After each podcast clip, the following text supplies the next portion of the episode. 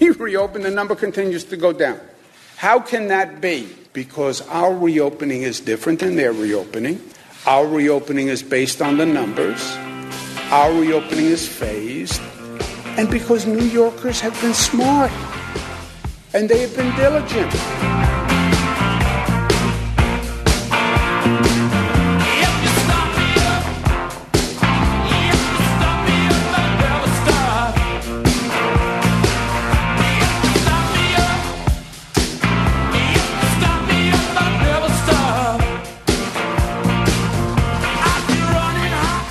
Arthur Aidala's not coming on today. Usually we play the Rolling Stones, this classic Start Me Up for the great attorney, Artie Aidala. He's not coming on today, but the Rolling Stones, Start Me Up. Start us up, I should say. The Bernie and Sid in the morning show on Talk Radio 77 WABC on this getaway Friday morning here in uh, the middle of June in New York City. There you heard from uh, Governor Andrew Cuomo. And uh, in half the regions, remember there are 10 regions in New York City, in New York, I should say, the state. You only care about two or three, to be honest. But uh, half the regions, for what it's worth, in this state will enter phase three today, and we'll talk about those specifically momentarily. Also, if there's a statue of you somewhere, could be uh, Bernie McGuirk, a statue outside of Madison Square Garden, could be Christopher Columbus, could be some statue in Oxford, England. The assault is on. And at some point, over the next couple of weeks, they're going to topple you, behead you, almost like a jihad attack. they're going to topple you, behead right. you, and uh, that's the end of that. So those are kind of the, the big stories today. Phase three uh, in a lot of New York and the statues under assault around the world today. They are quasi uh, domestic terrorists. I mean, they're not actually killing people. But yes, a beheading. Uh, they beheaded a uh, Christopher Columbus statue down in Camden, New Jersey. Yep other places across the country, and uh, they actually have police protection for the Christopher Columbus uh, statue up in Columbus Circle right now as we speak. We just went through this. Yeah, well, it's not just him. Uh, there's a bunch of uh, Cecil Rhodes, and uh, of course uh, the Belgium King Leopold II and there's an assault, too, on all of the statues and monuments in Washington, D.C. I did see the video this morning of this Angela Rye on CNN, and she wants uh, the statues, the monuments, George Washington and Thomas Jefferson taken down in D.C. And if that's not bad enough, the psycho, you like to call her the punk in the pantsuit, Nancy Pelosi, the, the, she wants the other, il- the other punk the other the punk, yeah. She wants 11 removed from D.C., uh, and she's talking specifically about Jefferson Davis and Alexander Stephens. So this uh, this thing has uh, huge tentacles. This this uh, murder of George Floyd, which that's all it should have been. Innocent man murdered at the hands of a racist, you know, dirty, corrupt cop. That's all it should have been. Uh, a little bit of an outcry, I get it. Maybe a protest or two, but this thing has become absolutely ridiculous. It's even uh, they want to change the names of uh, military bases like Fort Bragg, which was named after a Confederate Army general uh, Braxton Bragg, but nobody knows that. However, uh, the Trump administration did put out a statement about that. They said that every Army installation is named for a soldier who holds a place in our military history. Accordingly, these historic names represent individuals, not causes or ideologies. It should be noted that the naming occurred in the spirit of reconciliation, not division, said the uh, top spokesperson for the Army under President Obama. Ah, yes. the great yeah. President Obama. About yes. uh, four or five years ago, they put yeah. that out. However, I guess times change. Know, Stand, times, standards change and leaders change. Yeah, it, it's it's um well, it's just everywhere right now. You know, I saw so many posts yesterday, Bernard. Even Jill our producer, a former producer. I don't know what she, I don't know she's ever coming back, but uh, nevertheless, she put up a Gone with the Wind post yesterday. My wife was even compelled to talk about it. Uh, she's on the side of it does portray African Americans as embarrassing. The Hattie McDaniel part, you know, Butterfly McQueen, the way they the way they talk in the movie. That They didn't really talk like that back in the uh, in the 1930s. There's a fair amount of very rational, level-minded people that do believe that that movie did portray those black characters in very embarrassing fashion. Well, wait a second. The movie was set in uh, the, in, in the 1860s. Understood. Understood. Right. Okay. But um, nevertheless, there's a lot of folks who feel that way. I don't. Now, now, just uh, bring up my wife, for example. She, she still thinks that you should leave the movie on. Don't take it off. She understands why black people would be upset. She's more like that than I am. But she's also with me in that you know you can't you can't just smash freedom of speech and start eliminating things in our society day after day. But that's where we are, and uh, there's a there's a lot more support, scarily there's a lot more support for a lot of these things than, than I would like in our country today. A lot more. And it's, it scares the hell out of me. It really does. I mean, are we really doing all this stuff? Taking I, TV shows off the air, movies off the shelf? Cops, live, live PD. Yeah. I don't know nothing about birthing no babies. Miss Scarlett, smack in the face. Yeah, yeah, yeah, it was a little harsh, but um, it, it, was, uh, you know, I mean, that's a, that's the way they treated. They showed uh, reality in the 1860s uh, and before under slavery. It was it was harsh. It was bad. No, but one of the the uh, complaints was, and even Hattie McDaniel talked about it, the way they exaggerated the way they talk. Yes, Master. Yeah, they didn't really talk like that. That was a very Eddie Murphy, Chris Rock type of uh, uh, em- emphasis, uh, emphasis uh, on these characters. it was all embarrassing. They didn't talk like that in the 1800s. No. Really? It was the, the, the, the claim is it was. Do we have any recordings of yeah, that? The claim is it was very exaggerated, very exaggerated in an attempt to really make them seem the characters, I should say, make them seem you know uh, submissive. So you know, listen, listen, it doesn't matter. I ain't going to die at the altar of Gone with the Wind and and and uh, the, the debate you over whether or not they spoke like that. Uh, you know, in the 1800s, but uh, whatever. But the fact that we're having this discussion is is what's scary to me is that we're actually you know we've taken it off of HBO Max because people do feel that way. I just can't believe it. I you know, listen, if you don't like the movie, if you feel like it was insulting or embarrassing, don't watch it. Fine. Don't watch it. But I don't know I don't know why we're going to all these lengths today ripping down statues and and uh, it's just starting. I feel like it's just starting. Are we done with the uh, the funerals yet? Are there more George Floyd funerals? Is that over? Do we know? No, we did have people on Fifth Avenue yesterday, not only blocking traffic, but painting, uh, you know, they're dropping red paint on Fifth Avenue. We had people blocking uh, the outbound Holland Tunnel uh, close to rush hour. I mean, again, I've said this. How does that persuade people uh, to come to your side when they're sitting in traffic and they want to get the hell home they, after a hard day's work? I mean, uh, it just doesn't make any sense. Uh, look, the four cops uh, are in jail. I think one's out on bail. One is out on bail yesterday. The other guy's going to spend uh, the, the, main, uh, the sadistic killer there. He's going to spend the rest of his life in prison, no doubt. Ho- hopefully, uh, you know, he'll end it soon. You know, he, oh, you mean kill himself? Yeah, don't uh, you, know, you know just pull a Jeffrey Epstein or something. Right. If, if in fact Jeffrey Epstein did that.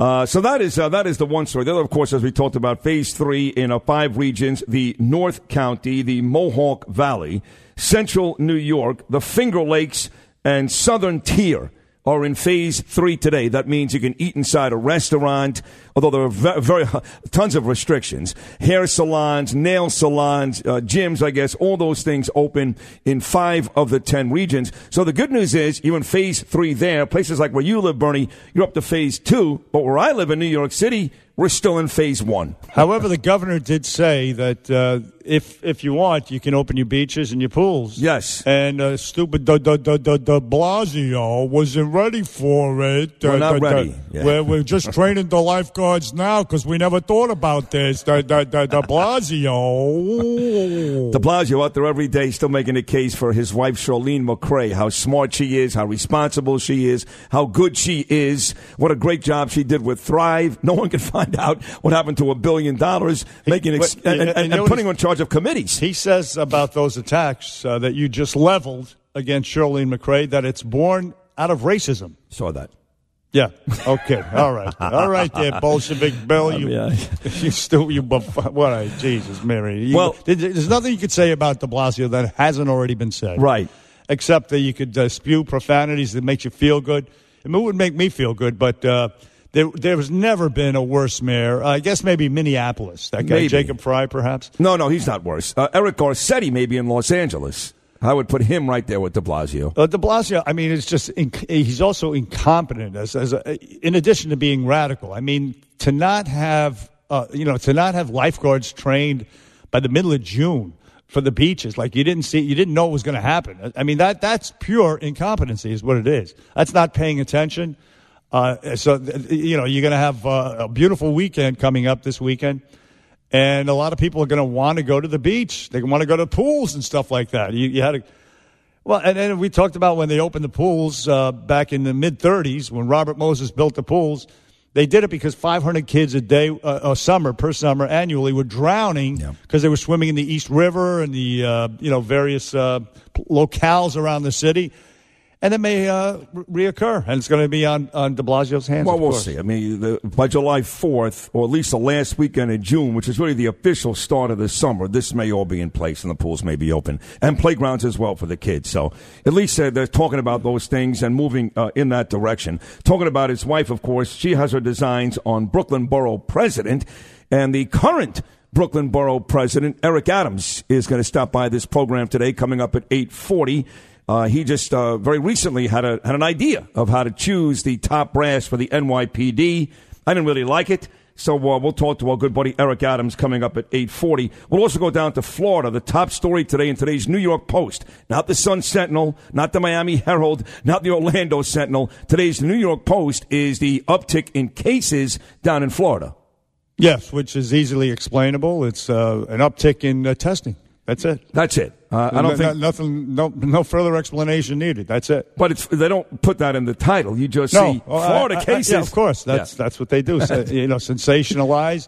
Even the New York Post is guilty. As as good a paper as it is, and uh, you know, as good as their editorial uh, editorials are they still engage in that, but that's all it is. Uptick in testing. Just ask the governor. We'll talk to Karen Curtis, 850 WFTL, a former co-worker of mine down in Miami, about that coming up later on this hour. I was actually on a sports show in Miami yesterday. I do two every week. Andy Slater every Thursday and uh, 3 o'clock every Friday afternoon. The Greek, he's on 940 AM WINZ, the home of the Dolphins. And Andy was telling me yesterday that today in Florida, they reopened casinos – the Hard Rock Hotel and Casino, same guy, Jim Allen, here in Atlantic City. They reopened today. That's that's exciting. And the strip clubs are opening. This is hilarious, though. The girls must wear masks and gloves. And uh, of course, you cannot be so uh, what? closer than six feet away. well, that's what I said. I go, I go. Nobody goes. Who cares? To, nobody goes to strip clubs to see their face or their hands. No, uh, some people might. Some people might like that.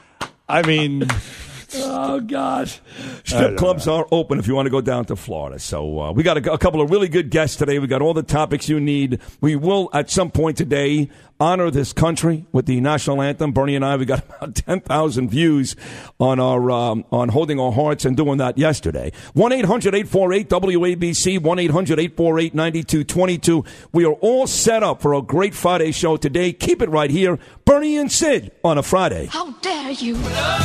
On the 77 WABC app, ladies and gentlemen, thank you for listening. Happy Friday. And uh, hopefully it will be a happy Friday. It is Paycheck Friday.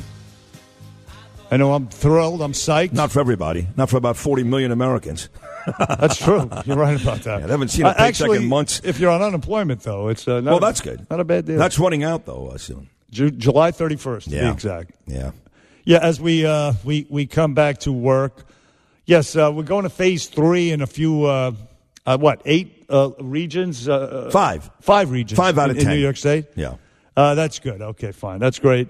And uh, Governor Cuomo, again, slow rolling everything. There's no reason why everything shouldn't be reopened right now. Right now. Why isn't Sullivan County? Uh, I mean, I, I know, again, everything is, I'm selfish. I talk about Boca because I have a house there. I talk about Monticello because my parents live there. But, I mean, they've got no cases for like months. You know, they're two and a half hours away from New York City. Why isn't Sullivan? Your dad lives up there, too. Why, why isn't that area open? Yeah, Greene County. Uh, uh, Come on. It, it, there's no reason. There's no good reason. Right, it's inexplicable. You can almost make an argument for New York City, but not where our parents live. Because Il Duce wants to sit there and uh, bask in the glory of the cameras, which he's doing every single day. And he gets to opine on a million things that are totally unrelated to the coronavirus and the lockdown. And, and again, you know, every day that he keeps the, the economy, especially New York, which is a powerhouse – I think he thinks it hurts the uh, president. I, I, believe he. I believe that, but he doesn't. Uh, he, he's callous to the fact that it's going to kill livelihoods and kill uh, jobs and hurt people and turn New York City uh, again in conjunction with him and uh, De Blasio as well.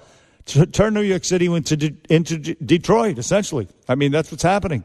New York City, is so many businesses are not coming back every single day that they delay with this uh, phase one crap with curbside pickup. That ain't that that ain't cutting it. Uh, businesses are closing up, and they don't care. Callous, callous, and incompetent. And uh, uh listen, now this uh, George Floyd thing. Joe Biden, he said this yesterday about uh, George Floyd's death. It, it's pretty unbelievable. Take a listen. Even Dr. King's assassination did not have the worldwide impact that George Floyd's mm-hmm. death did. Martin Luther King. He's he's he's equating. Uh, well, it's not crazy, Bern. It's not. It's pathetic that we're doing something like that, whether it's George Floyd or Colin Kaepernick. But you see what's going on here today. The death of George Floyd has, has turned the whole world upside down. And I wasn't around when Martin Luther King got assassinated, but I'm going to take a guess because of social media and the news cycle that this may have had a bigger impact. Yes, George Floyd. Yeah, I would say uh, I would reserve making those kinds of characterizations. I I would make those in like six months to a year from now. I don't think we're going to be thinking about George Floyd the same way we think about Martin Luther King. Wait, wait, wait. wait. We're, fair- we're, right now in the middle, uh, in the, the, the immediate wake of it. No pun intended. But in all fairness to Biden, he, he didn't compare George Floyd to Martin Luther King. He's talking about what's happened since, and he happens to be right. It is the, the whole world is a mess, and I don't remember that being the case. It's it's certainly comparable. Even if it's comparable, think about that. Well, I know you don't remember. You may be young, but there were there were race riots across the nation. Oh, I know. I so, know. So uh, again, and and uh, across the world. I mean, you got you have to qualify. George Floyd is not not Martin Luther King. I mean, you know, like uh, we talked about all week. I don't want to rehash it, but uh, Martin Luther King was, uh, you know, he was he was an active civil rights leader who uh, you know, he called for peaceful demonstrations, et cetera, et cetera, et cetera. And, uh, and, and George Floyd was who George Floyd was. And it was a tragedy what happened to him. It wasn't an assassination. But uh, again, in six months, I would make those types of characterizations. Right now, yes, in the heat of the uh, moment, it seems like, yeah, wow. But in six months from now, you're not going to be make, you're not going to be making those comparisons. I don't think. I don't. I don't know about that, but I think uh, th- that here's where you and I will disagree. He did not compare Floyd to Martin Luther King. His uh, assessment was what's going on since, and I happen to agree with Joe Biden on that. Well, Lady Antebellum is, has to change their names. Uh, their name, I should say. Why? Because uh, antebellum is, uh, is it, it, invokes, uh, conjures up pre-Civil War images. In other words, uh, that's what antebellum means. Antebellum means before the war, and particularly related to the Civil War. A NASCAR driver is quitting because they won't allow the Confederate flag. Yeah, Ray Ciccarelli. Don't know who that guy is, but uh, on the other side, Bubba Wallace is going to drive a Black Lives Matter car. That's right. and uh, by the way, you know that uh, that little uh, uh, enclave that they have, that seven block enclave in Seattle. They actually spotted, believe it or not, they spotted Drew Brees there wearing a bandana over his face and an "I Can't Breathe" T-shirt. Stop. Yeah, and uh, Greta Thunberg is there as well. the whole crew is showing up. No, we'll get into that a little bit. I'm later. sure Pete Carroll was there, the head coach of the Seattle Seahawks, who almost every day, and I've got audio today, talks about how he regrets not signing Colin Kaepernick to back up Russell Wilson yeah, a couple of years ago. A lot of regrets. A lot of regrets. Oh. And, and, you have Amazon, speaking of uh, overreacts, Amazon, IBM, uh, Microsoft, they won't allow the police to use their facial recognition technology, which is helping solve, helping, uh, you know, catch the bad guys. So they're all bending over backwards to, to screw the police. Uh, yeah. So maybe George, maybe Joe Biden was right, right? Maybe maybe Joe is. Biden was right. But but I would I, w- I would reserve that uh, decision or that assessment again, as I said, for six months out. I just think it's ridiculous that uh, that you know Martin Luther King is one thing, great man, activist, wanted peace. I understand the riots. The fact that we're having this, whether it's exactly like Martin Luther King, worse, it's certainly comparable over George Floyd. To Joe Biden's point, really seems unfathomable. It really does. Some some guy, some you know, basically criminal, God rest his soul, gets killed in tragic fashion, and the fact that you can make the comparison, how the world has turned upside down to me is unbelievable. It really is. Yeah, it is. Uh, it is. but it's it's not going to ruin my mood. No, no, no. Today's ha- paycheck Friday, and and I'm a happy guy. And the Bernie, it's 1 800 848 9222. We're coming right back. Joe Biden is a rabid dog. He should be beaten to death with a stick. Oh, nice. Ah, Roger Daltrey, Pete Townshend. This is the Who. Pinball Wizard. Sure play Folks, Tunnel to Towers Foundation and 77 WABC honor our frontline heroes. Really excited about this one. It's an all American 4th of July celebration. DJ Vinny interviews some of your favorite 60s artists like Frankie Valli. God, I love him. Wasn't he great in The Sopranos? Great nutshell uh, which did, of course, uh, two days ago celebrate its 13 year anniversary of the last episode. Tommy James, Felix uh, Cavaliere, Peter Noone, Gary Lewis, and many, many more. They've got interviews, Bernard. They've got songs, music, memories, and stories. Plus, we'll take time to talk to our frontline heroes and their families this 4th of July. It's an all American 4th of July from Tunnel to Towers Foundation and us, Talk Radio 77. WABC. So great. excited? I am excited. I actually, I love Tunnel to Towers. They do great stuff. It's a wonderful organization. You they, should do it this year. Uh, well, yeah, I may do it. It's Easy possible. for you. You're a beast. But they, they some of the guys actually wear all the uh, yeah. all, all, the stuff that uh, you know. Not everybody, but some guys. The, the more, the, I guess, the more well, the younger and stronger guys, they wear actual all the equipment. That well, you, you could do that. You could do that. I could do that. Yeah.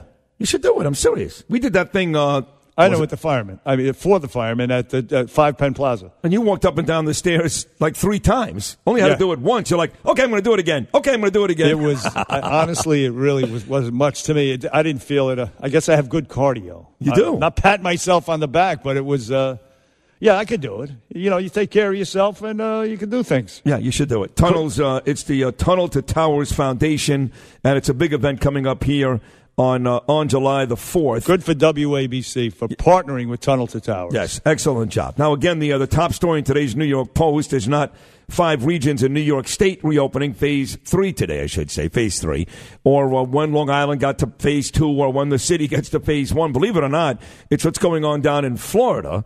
The top story, NewYorkPost.com, says that Florida has seen a major uptick in coronavirus cases. I saw a funny meme this morning, actually. It goes, well, we're done now with the George Floyd protest. Now back to our regularly scheduled programming of scaring everybody to death over COVID 19.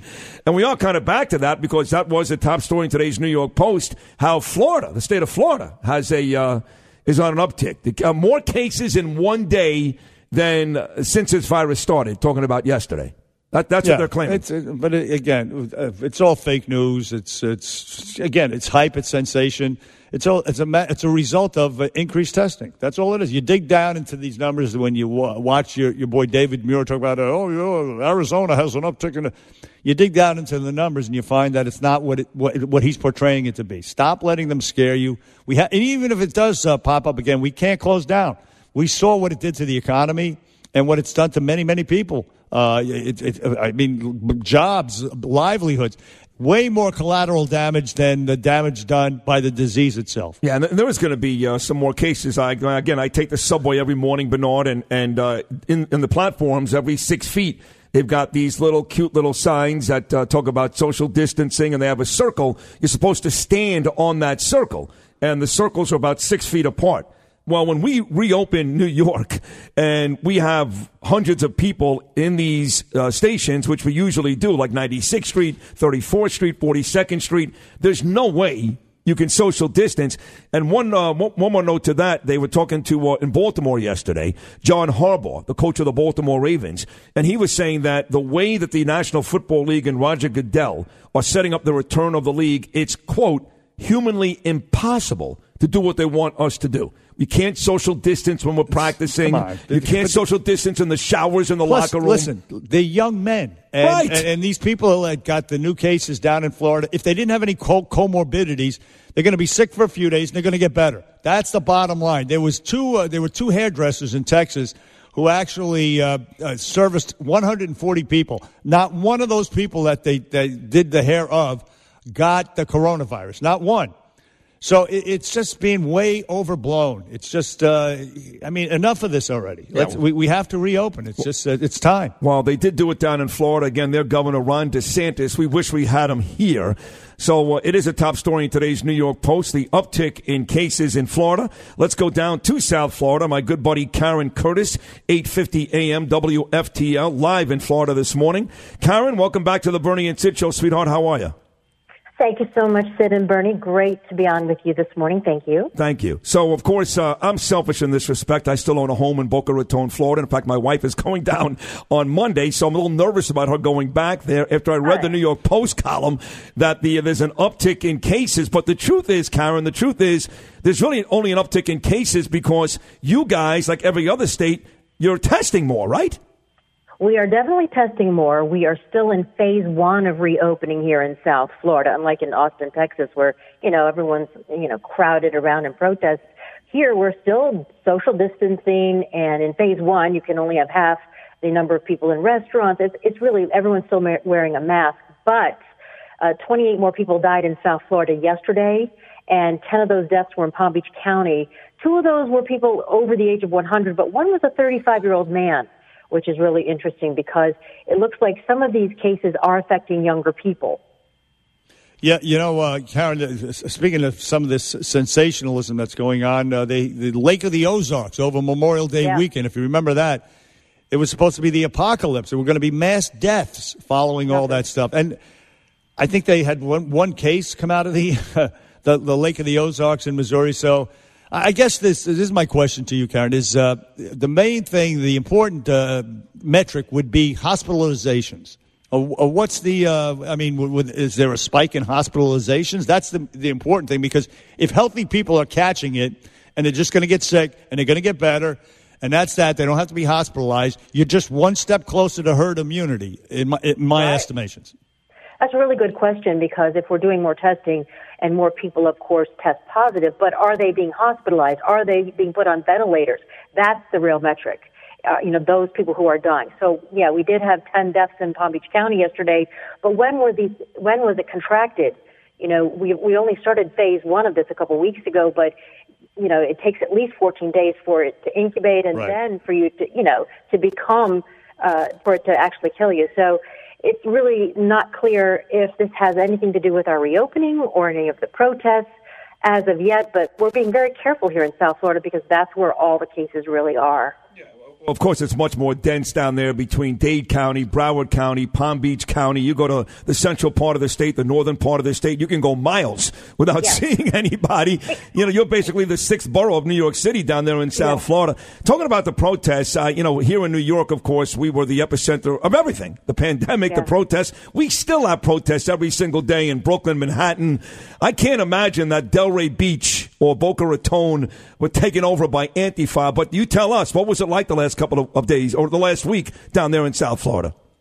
It's nothing compared to what was happening in New York. And I will just say this, as I told you in the beginning, that two people that died in Palm Beach County were over the age of 100. And one thing that the, our governor has done in terms of the nursing homes, he has protected the most, you know, the elderly. The, unlike, the unlike our governor, Andrew Cuomo, right. your governor, Ron DeSantis, did a good job and didn't kill anybody.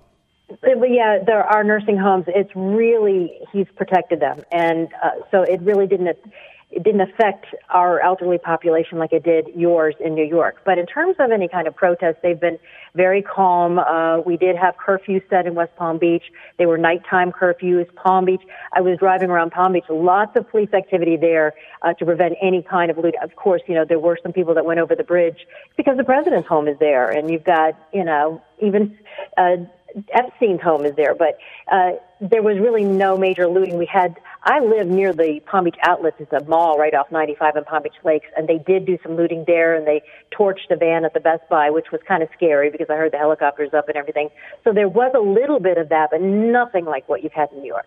And, and uh, to the uh, point of the protest slash looting, uh, I mean, it's it's been about let's see, it's been about I'd say ten days, maybe four, maybe fourteen days no spikes of coronavirus re- resulting from the protests slash riots. Uh, so that, that's another indication that uh, the, the, it's not as contagious, I guess, anymore, any longer as it was. And plus, I heard uh, Dr. Fauci and other people saying that the disease is actually, the virus itself is weakening.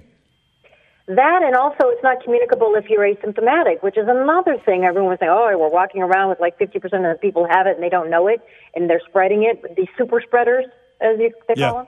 Uh, that apparently is not true. But we really don't know what is true because it's all new ground. Right. Everybody there, the WHO and Fauci, these people change their mind. Uh, CDC every single day. Karen Curtis, 8:50 a.m. WFTL here on the Bernie and Sid show. She's down in South Florida. I know you're in South Florida, and it's a world away from the central part of the state and the northern part of the state. But uh, Donald Trump, our president, has decided to move the RNC this summer out of North Carolina, and that. Uh, you know, the douchey mayor, Roy Cooper, to Jacksonville, uh, the northern part of your state, Karen. So I guess uh, we're going to have to assume here, Bernie and Sid, that Jacksonville is, is safe. It's okay. Very few cases. Is that the case? Yeah, Jacksonville is pretty much, like I said, most of the cases are in South Florida. And he's not moving the entire convention because there were contracts signed, but he will be moving the night that he gives his acceptance speech for his reelection nomination. Uh, on August 27th to the VyStar Veterans Memorial Arena, and it seats about 15,000. It's right in downtown Jacksonville. Remember, this is also right on the border with Georgia, so you can have people. He gets a twofer there with Georgia and with Florida. And of course, the governor, Roy Cooper, as you said, he wouldn't sanction large scale gatherings. So the president wants it to be very intimate and lots of people, and you know how he loves a crowd. Yeah, uh, uh look, and uh, I mean, the governor of North Carolina, it, look, it, it's more than two months out, and he wouldn't uh, commit. More than two months out. Uh, and I, I, would imagine the people in Charlotte are not very happy with the governor. As you point out, though, they will have to, uh, you know, honor certain commitments. But the celebratory part of the real big yep. night, it's going to happen in Jacksonville. They, you, you guys, Florida, will be the beneficiaries. And, uh, well, good for Florida. I'm, I'm, I'm happy for them, and, uh, you know, and Governor DeSantis. Yeah. Well, the governor's done very well, and I think you hear a lot about, oh, Florida's got a, got a spike. Anything that can make Ron DeSantis look bad. Uh, and basically, he's done everything right. They were comparing Florida to New York all the way to, oh, we're going to have so many cases, and we didn't.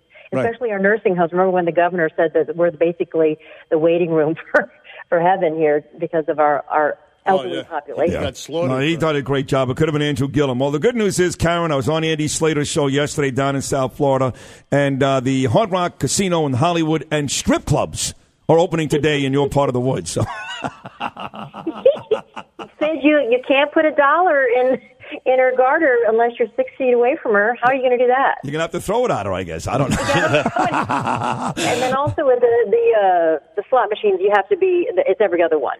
Is that right? Every other one. Okay, there you have it. Hey, listen, Karen, it's great to catch up with you. You're terrific. You're great. We love you. Uh, stay love safe you. down there.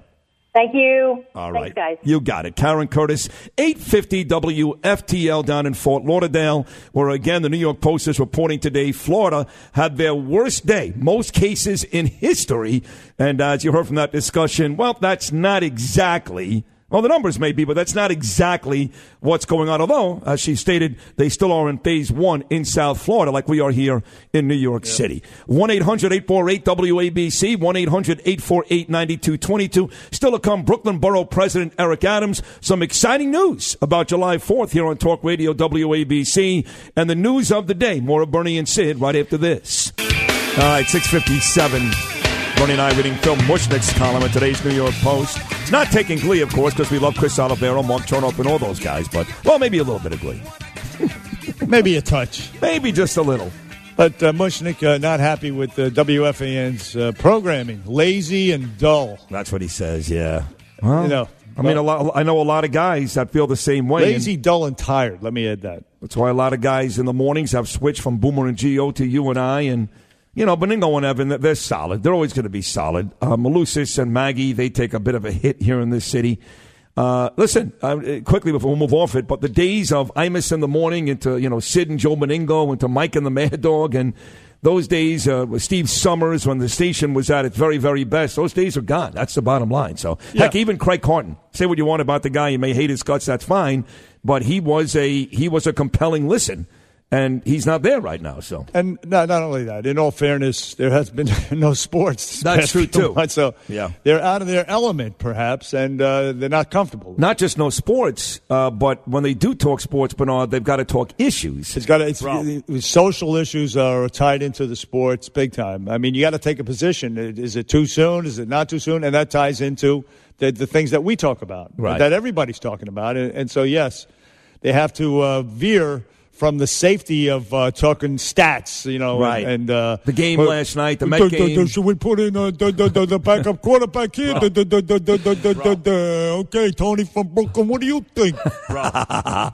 But we can we can kill these guys, and, and they can't because they, they need to get these guys on the air. They're going to be at some point back, not not initially, but at some point they'll be back in locker rooms. They got to deal with these players. For you and I, we don't deal in that world necessarily, Bro. so we can be very critical. These guys got to be careful. They got to toe the line. I know. because they need these guys. Yeah, well, they that- need the that- athletes. He points out that they're more uh, like ESPN. Yes. In other words, they don't even take strong position. You have to take a position, and then they're afraid. They're obviously afraid to take positions. Like we know, Malusis uh, has certain opinions, and I'm s- s- certainly he's pulling his punches. Yes. Because, uh, Yes. Well, I'm sure he was told to. He was told to. Now his And- and partner that- that- Maggie, she's that- very liberal. Yeah, but that's okay. pulling- that's okay. Right. That's okay. You Right. can you can be liberal and passionate, but you can't be the other way and be a sports talk show host. Doesn't make any sense. Apparently. Yeah. Well, uh, ESPN does that, and we went over this a couple of days ago. Those guys are making tons and tons of money. So the guys at FAN, they're gonna they're gonna follow that. But that's that's why you don't get necessarily the truth every single day, and you do get the truth here with you and I. Damn right you do, Sydney. We don't care who we piss We off. don't really. care. We don't give a rat's ass. Well, you you care. By- by the way, about Donald Trump, you don't want to piss him You off. can't even say ass Where? on uh, ESPN. on ESPN or Yeah, FAN. Talk about milk toast on, on, on ESPN. I think you could say it on uh, on FAN. you, you could say like the Giants got I their mean- asses kicked by Dallas last mean- night, right? Can you say that? Listen, do you remember the stuff that we used to say? Oh, I know. I know. It was great. Bro, come on. I miss those days. Bro. I don't know why you can't do it now. That's how people talk. I mean, people, owners get upset, companies get upset. If that's how you talk, that's how you talk, you know? Can't do shows in the morning in New York City for eight year old kids on the way to school. You just can't do it. So, you know, every now and then some mommy calls in and goes, My kid Well- was listening and Sid said this. Well, then listen to Z100 That's why well, we've had a uh, period here where there are no kids in the car going to school. So That's right. Can say like whatever it. the hell we want. Talking about uh, kids, my son, you know, he had that uh, that quasi graduation last week, Bernard, when he called into you and I. Yes. Yesterday was his official graduation. Gabriel is on his way to the sixth grade. Uh, big day, big You know, day. I'm yesterday. very proud of Gabriel, and I love him. But uh, you know, going from fifth to sixth grade with all this uh, pomp and circumstance, I mean, it's a little bit of overkill. no? Well, it is, but you have to understand, he- he goes from elementary school to middle school. Yeah. So he goes to a different building. It's actually three blocks away. So it's a big deal. Oh, it's okay. He All goes right. from All right. 91st Street to 89th Street. Wow. Well, that's different. then I withdraw the comment. All right, we'll take a short break. We got uh, Eric Adams coming up in the 8 o'clock hour, hour number two of Bernie and Sid on this Friday morning. I remember, I remember when I lost my mind.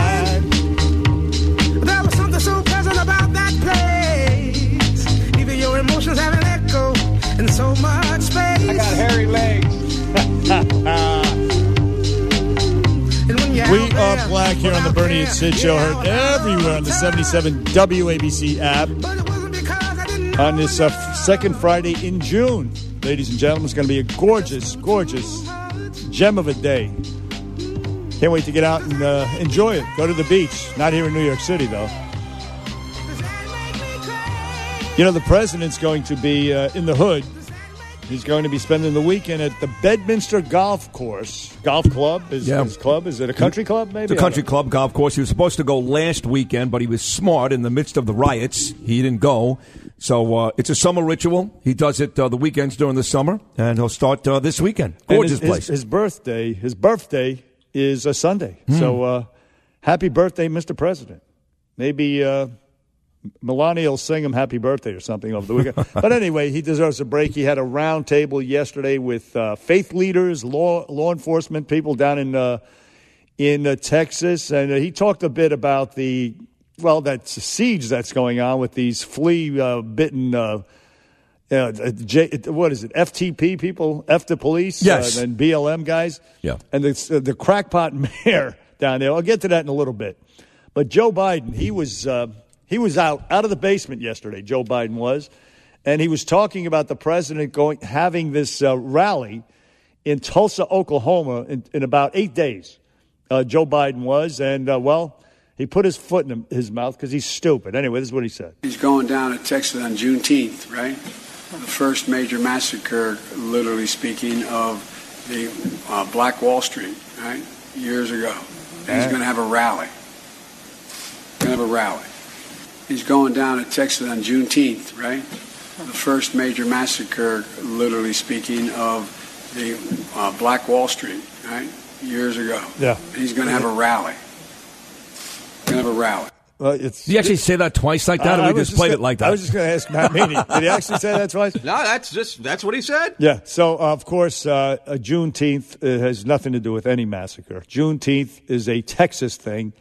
Juneteenth is uh, two years after the Emancipation Proclamation was uh, declared by Ab- Abraham Lincoln.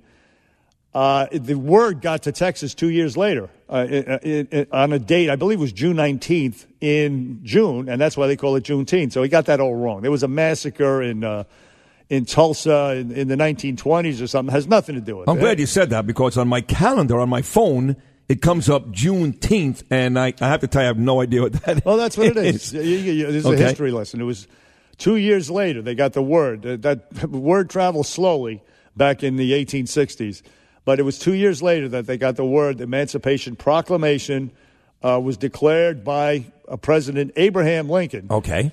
Now, uh, Now, by the way, that's Friday, June 19th is uh, Juneteenth Day. Friday, June 19th. Friday, June 19th. Yes. Exactly. That- that- which is what I said. Now, listen, uh, Biden also talked about, uh, well, he talked about criminal justice reform. Take a listen. We should change the way in which we deal with all drug abuse. Nobody should be going to jail for the use of drugs. They should be going to mandatory rehabilitation. We should be building rehab centers, not more prisons. That's funny. That's funny because uh, that, the president, by the way, has already dealt with criminal, criminal justice reform, is continuing to do so. But this is what Joe Biden has said to, to that very point in the past. I'm the guy that said rehabilitation. When it occurs, we don't understand it and notice it. And when we, even when we notice it and we know it occurs, we don't know why. So you cannot make rehabilitation a condition for release. That's why in our system, the federal system, you serve 85% of your time. It's a shame, but we don't know how to rehabilitate. Yeah, we and we don't care. You serve your time. It doesn't matter. That's what he said. That that there's a double talking uh, Joe. Maybe he forgot he said it. It's possible, but he also said other things that'll make your jaw drop uh, in, 19, in the 1990s when he was pumping up the uh, crime bill. Take a listen. We must take back the streets. It doesn't matter whether or not they were deprived as a youth. It doesn't matter whether or not they're the victims of society. The end result is they're about to knock my mother on the head with a lead pipe, shoot my sister, beat up my wife, take on my sons. So I don't want to ask what made them do this. They must be taken off the street. There's a consensus on that. Unless we do something about that cadre of young people, tens of thousands of them, born out of wedlock, without parents, without supervision, without any structure, without any conscience developing, because they literally have not been socialized. They literally have not had an opportunity. We should focus on them now. If we don't, they will, or a portion of them will, become the predators 15 years from now. Now he's talking about young black Ouch. young black men. Oh, That's my what he's talking God. About. That's who he's talking about. Now, Woof. of course, it's it's uh, again maybe he forgot that he said that. But uh, where is where where's the news people? Where why why aren't No. they playing this stuff? No, not now. He's talking about signing Colin Kaepernick, taking down statues of Jefferson Davis, and firing police and and all that good stuff, right? Yeah, unbelievable. Now the president yesterday he said this. Uh, he said this about uh, well, what is Trump won? You have Trump won there? Yes, sir. All right, play that. What happened two weeks ago was a disgrace when you see that. What happened on numerous occasions over the last two weeks, people were killed. Number of people were killed, and it was very, very terrible and very, very unfair. Number of them were police officers. He did say that, but he also uh, put out a tweet uh, yesterday as well, talking about the uh, city of Seattle and that uh, that little enclave. That if, if they don't take care of it, they're being played. They're, they're suckers. The mayor and the uh, the mayor, who's a total crackpot. She's worse than the governor, and this guy's a loser. But uh, anyway, he said that uh, we're going to send in, we're going to take care of it ourselves. I don't know how he, exactly he's going to facilitate that, but I think he needs to because I think they took over the uh, much like Minneapolis. Now they've taken over the police precinct the police, in Seattle. the police precinct is within that seven block uh, radius. Yeah. and there are a lot of innocent people, businesses uh, that are they're trapped in there. They're trapped, and they have rights. They have rights too. But the mayor doesn't care about it, and she responded to the president's tweet. Listen to this idiot. Clearly, unfortunately, our president wants to tell a story about domestic terrorists who have a radical agenda and are promoting a conspiracy and fits his law and order initiatives. It's simply not true. Lawfully gathering and expressing First Amendment rights, Lawfully gathering? demanding we do better as a society, and providing true equity for communities of color is not terrorism. It is patriotism. Can you imagine being stuck in that seven uh, block radius and, and having this, your mayor talk that way? Th- th- These people, their businesses are going to be ruined. I mean, they're stuck. They're actually prisoners. These idiots uh, have rifles. And uh, in the media, by the way, excusing them as well. We had a similar situation here, Sydney, while you were down in uh, Florida. It's called uh, Occupy Wall Street. I remember. Yeah. And uh, the, the moron mayor at the time, Mike Bloomberg, well, let's give them some space and uh, let's, let's allow them to do their thing. So he he didn't say anything. This is it was in Zuccotti Park down by uh, in the Wall Street area, and they took over the whole area, the whole park, and it turned into a, a crime infested, rat infested. Uh, there was sex abuse going on, all kinds of nasty stuff. Just so you know that that did move. I was in Florida, you're right, but the Occupy Wall Street uh, uh, movement came to Florida too. They were everywhere, but but of course it was at its worst, and it started right here in New York. Yes, and, and but in this particular instance, it was just like Seattle. They took over an area, they occupied it, they sat down, and they lived there. And and, and Bloomberg let that fester for weeks and weeks. So that idiot. Uh, so what? Ultimately, he decided to send in our good friend, who was uh, the police chief back then, not the commissioner. He was a police chief. Uh, Joe Esposito. Oh yes, and Joe Esposito went in there and they just threw everybody the hell out. After like, like Bloomberg, he thought you know it would just peacefully disperse on its own at some point. You know he was of that mentality. He's a, a Republican in name only, but uh, he screwed it up initially, but he did the right thing in the end. So we had it here, and uh, it leads to no good. It leads to nothing but crime. Anyway, these people are trapped and uh, the governor and the mayor do, do not want to do anything. So we have a standoff. We have the president. We, now the pre- president has claimed, I'm going to do something. We're going to see what happens.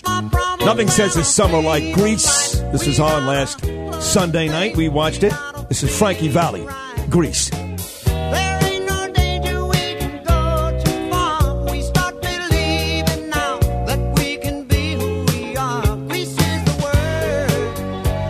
Talking about Frankie Valli.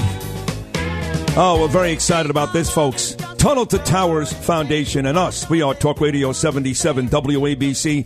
We're going to honor our frontline heroes with an all American 4th of July celebration. DJ Vinny will interview some of your favorite 60s artists like this guy, Frankie Valli, as well as uh, Tommy James, Felix Cavaliere, Peter Noone, Gary Lewis, and many, many, many more. Interviews and songs, music, memories, and stories. Plus, we'll take time to talk to our frontline heroes or their families this 4th of July. Going to be an amazing night here on WABC. It's an all American 4th of July from Tunnel to Towers. And of course, us. We are Talk Radio 77, WABC. So, Frankie Spectacular. Valli. Yes, it's going to be spectacular. Let's go back to uh, Sullivan County. Where my mom and dad live. My mom is in White Lake Homes as we speak, and my dad is in Liberty, New York as we speak. Jeff is up in Sullivan County on line one. Good morning, Jeff. Hey, what's up? Who's this, Sid or Bernie? Sid. It's Ah, bu- hey, Sid. What's, Both up, of both really. of. What's up there, uh, Jeff? Sorry about that. You guys have very similar voices at times, and I'm on speakerphone driving. So listen, um, you guys are just talking about the mayor out there in uh, Seattle. Is that correct? That's correct. Uh, Mayor Durkan, the crackpot. Okay. Uh, and she said something about patriotism along with the same uh, breath of uh, these protests, correct? Yeah, yeah, exactly right. Okay, so that's all fine and dandy.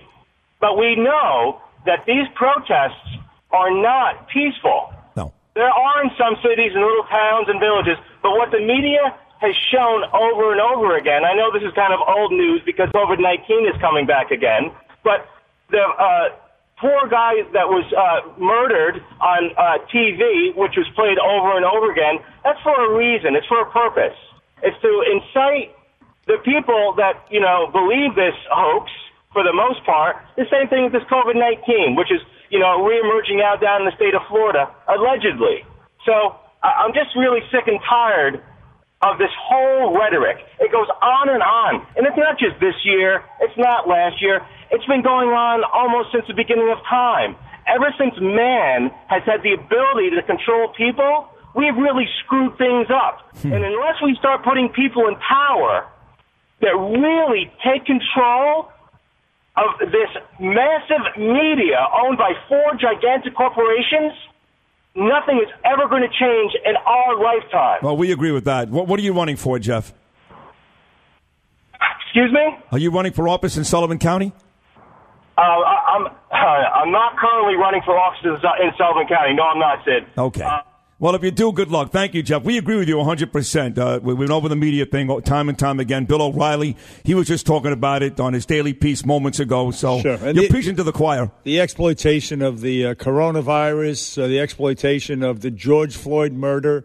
uh, This is all a, uh, an extension of the resistance. There's no doubt about it. The resistance to this president, but the, it's also it's been around for pre-Trump as well. I mean, uh, you know, the revolution, the trying to get uh, socialism i- impl- implemented here in this country, the overthrow of capitalism. That's what it's all about. 1 800 848 WABC, 1 800 848 9222. Brooklyn Borough President Eric Adams will join us next hour. He's got some ideas.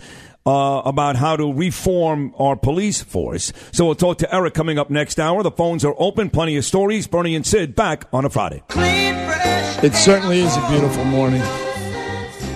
This Friday, the second Friday in June is what it is. Friday, June 12th. That's what the date is, ladies and gentlemen.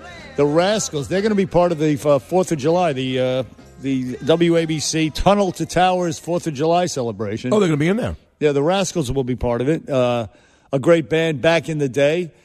Uh, now, uh, you know the uh, United States soccer team, the, na- the the women's national soccer team. Remember, it's a national soccer team. So, uh, Yeah. so so is the men's team. Yeah. they're part of the United States Soccer Federation. So they get money from the federal government. Yeah.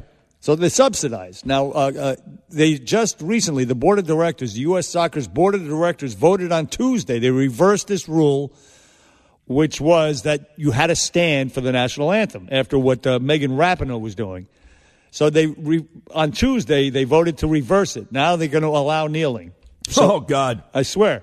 So uh, uh, Florida Congressman Matt Gaetz tweeted out, "I'd rather the United States not have a soccer team than have a soccer team that won't stand for the national anthem." You shouldn't get to play under our flag as our national team if you won't stand when it is raised. Now, I love that. That's great. Exactly. Abolish the damn thing. Now, and we have control of that. The president, I would imagine, at least Congress does, has control. Cut off the funds. I mean, the screw 'em. You're not going to stand up. You're the national soccer team, for God's sake. No, just, Megan didn't do it last time. I, I think what's going to have to happen here, Bernie, in all honesty, and it's cowardly because you should just stand. That's the bottom line, but they're not going to. What's going to have to happen here is they're going to have to remove the Star Spangled Banner from these events to to stop all the controversy and angering fans. They're just going to stop playing the song because I don't want to watch it and see somebody kneel. The players want to kneel. The only way to really stop the controversy is to get rid of the song, which is really a shame. And it's all about really uh, demonizing and disrespecting the police. You know, and I made, this comparison before, and it, it is so true. It's really disgraceful. We're going to look back at this time. I mean, what happened to George Floyd, stipulated every single time, was horrific. That guy should get the death penalty. That uh, Derek Chauvin. But uh, the, they're treating the police, who are really, I mean, ninety-nine percent. You've heard the figure. I mean, they're Yeah. just wonderful people doing God's work, protecting us. They're the thin blue line between chaos, anarchy, and civilization. And we see how fragile society and civilization can be. But let me just say that uh, when the uh, veterans came back from Vietnam in, in the 60s and 70s, they used to get spit on. They were so disrespected. And now we look back at that time and we cringe and we hate the people who did that to them. We're going to look back on this time And because, but just just uh, less than a year ago, we were honoring these folks. You know, you had Jon Stewart down, and uh, you got to get the cops the uh, the health insurance from 9-11. I mean, I mean the first responders. That, that- that's what we call them, first responders. When we honor them, we call them first responders. When we hate them, we call them cops. At, at least these people. Well, but this is not about the cops. I mean, if you follow what Malcolm Jenkins says and, and what Omar Kelly said in Miami to me, and what it's not about the cops. That was the initial deal. That was part of the injustice. They kneel because the flag represents a country that's supposed to be united, and they contend that this is a racist country and we're not united. It's not even about the cops anymore. It is now we live in a racist country. That's how Colin Kaepernick feels, Malcolm Jenkins, Omar Kelly, the countless LeBron James. They're not talking about the cops. They're talking about opportunities in this country, black people being harassed in this country, the racial injustice. That is what the kneeling of the flag is about. It's not about the cops. It's about if that flag says we're a united nation and everybody is equal under God, and they're saying we're anything but that. That's not the truth. It's a racist country still. We've gotten better, but we're still racist. That's why they kneel. Yeah, and they, but they still demonize the cops. They do. And, they uh, do, but that's not the, the what's I mean- behind this. They want they're, they're- we're all racist. You're a racist, Yeah, it's- Bernie. it's- it's I'm a it- racist. it- look, it's a movement uh, again to overthrow capitalism. They're being uh, the, the George Floyd murder is being exploited for a lot of uh, political agendas, uh, all, kinds of political agendas. Our friend Miranda Devine she has a great column this morning. Uh, she's talking about Black Lives Pander by Democrats. And she cites uh, Joe Biden about being the architect of the 94 crime legislation and how, how it affected uh, George Floyd. George Floyd was 23 years old when he was arrested for uh, less than one ounce of c- cocaine, and he served 10 months in jail for it. Did And- he? Yeah, and that began his life of crime. Wow. That was the, his first arrest at 23. And so she, she lays the blame for George Floyd's death essentially at Joe Biden because he was the guy who implemented and uh, he, he was adamant about these, uh, this crime bill. He was the leader of the crime bill. I played a clip of it before, but it, it, it's, it's, it's startling when you hear the way he talks now, the way he panders now compared to the way he was boasting, ah, Mr. Tough Guy about the crime bill that led to George Floyd's arrest at uh, 23. Here he is again. We have predators on our streets that society has, in fact, in part because of its neglect, created. Again, it does not mean because we created them that we somehow forgive them or do not take them out of society to protect my family and yours from them. They are beyond the pale, many of those people. And it's a sad commentary on society. We have no choice but to take them out of society. We must make the streets safer. I don't care why someone is a malfactor in society. I don't care why someone is Screw 'em. The hell with 'em. antisocial. I don't care. care why I don't they care, become black a people. sociopath. We have an obligation to cordon them off from the rest of society. Get them out. Try Lock to help up. them. Try to change their behavior, but they are in jail, away from my mother, your husband, our families. We would be absolutely stupid as a society if we didn't recognize the condition that nurtured those folks still exist, and we must deal with that. Go home to mommy. So there you have it, Now, Mr. Tough Guy, and now he's he's he's on his knees and he's oh he's the pan, pandering is a word that doesn't even cover what's happening. no, it's worse. Can Donald Trump play that at, at one of their debates? I, I hope. I'm sure they will. It will incorporate that stuff into various uh, campaign commercials. They have to. They have to, I mean, it's, right? it's, it really is unbelievable, and the way you hear him talk today. right. If you if you vote for Donald Trump, you're not black. I mean, So, so wow. a, good job out of Miranda Devine to uh, point out the fact that that, that that bill passed in 1994. That was uh, him talking in 94. And it was 97 at age 23 that George Floyd was arrested. And he didn't get the rehabilitation and stuff that, uh, uh, which Joe Biden says, forget rehabilitation. Put him in jail. That's what he said. so it's funny, right? But it's It is but kinda funny. Exactly. You could lay the blame for all for George Floyd's murder at uh, Joe Biden's feet if you're smart, as Miranda Devine does. And she also goes on to, and I brought this guy's name up at the beginning of the week before anybody. Uh, Shelby Steele. Yeah, you did. I said, let's put him on uh, with uh, Oprah Winfrey and, uh, you know, Stacey Abrams and these people with their Ava DuVernay, their one-sided conversation. I Shelby tell you, I Steele. gotta hand it to Bernie. Thank you very much, President Trump. And, and, and no less than uh, two times this week, uh, Shelby Steele appeared on Fox News since I made uh, the, the suggestion. Him and Thomas Sowell, Candace Owens, a lot of people. Burgess anyway, Owens. Uh, Burgess Owens. He she, was there, she yeah. quotes, uh, does Miranda Devine, uh, Shelby Steele, something he did say this week that I had not played on, on one of the Fox News shows. Listen to this. We live in, um, for lack of a better term, a white guilt world. What is Mr. Biden doing? Does he really deeply care about black America and the problems that, that we have there? Clearly or is he using our pain as a kind of uh, advertisement of his own moral vanity? And he hopes that he's looking for the moral vanity that he thinks will translate into votes and, and get him elected and so forth. Does he know anything at all, really, about the difficulties that black Americans face now? Many of which have nothing in the world to do with racism. Well, it's that sort of white guilt exploitation of black pain. So Miranda Devine ties it all together in the New York Post this morning, and uh, I've been trying to tie it together this week, and just did so right there. But uh, so good on her, and uh, Shelby Steele is a, a, thousand percent correct. You heard Joe Biden tonight; he doesn't give a rat's ass, May, or maybe he's guilty for the way he felt back No. then. Maybe that's the white guilt that. Uh, he's got no guilt. He's he's positioning himself to uh, to win the presidency. There's no guilt. You know, He don't care. Speaking of which, uh, he's lost his mind. He has lost his mind. Joe Biden has. Uh, play this uh, this clip from him yesterday. He was being interviewed by somebody, but just listen to this. The federal government has abdicated any effective leadership role. The White House, at least, has uh, abdicated that role. You know, the rapidly rising uh, um, uh, in with uh, with uh, I don't know. Uh, we got to pursue tough fines for those larger businesses that don't abide by the standards or recklessly, uh, re- recklessly expose their workers to this. I'm beginning to get bored by my own talk. here. Sleepy Joe. oh my God, jeez. I mean, we made one edit there, but that's it. I mean, Ay, it- ay, I. I just just in the for the sake of time, Dickie Sounds is, like Foster Brooks. Dickie is in South Orange, New Jersey. Good morning, Dickie. Hey, it's a Friday. Um, first of all, I'd vote for that guy who spoke before, that guy Biden. Um, agree with a lot of what he said. But, okay, Lady Antebellum, or as they're now called, Rednecks with Attitude, RWA, baby. Um, really?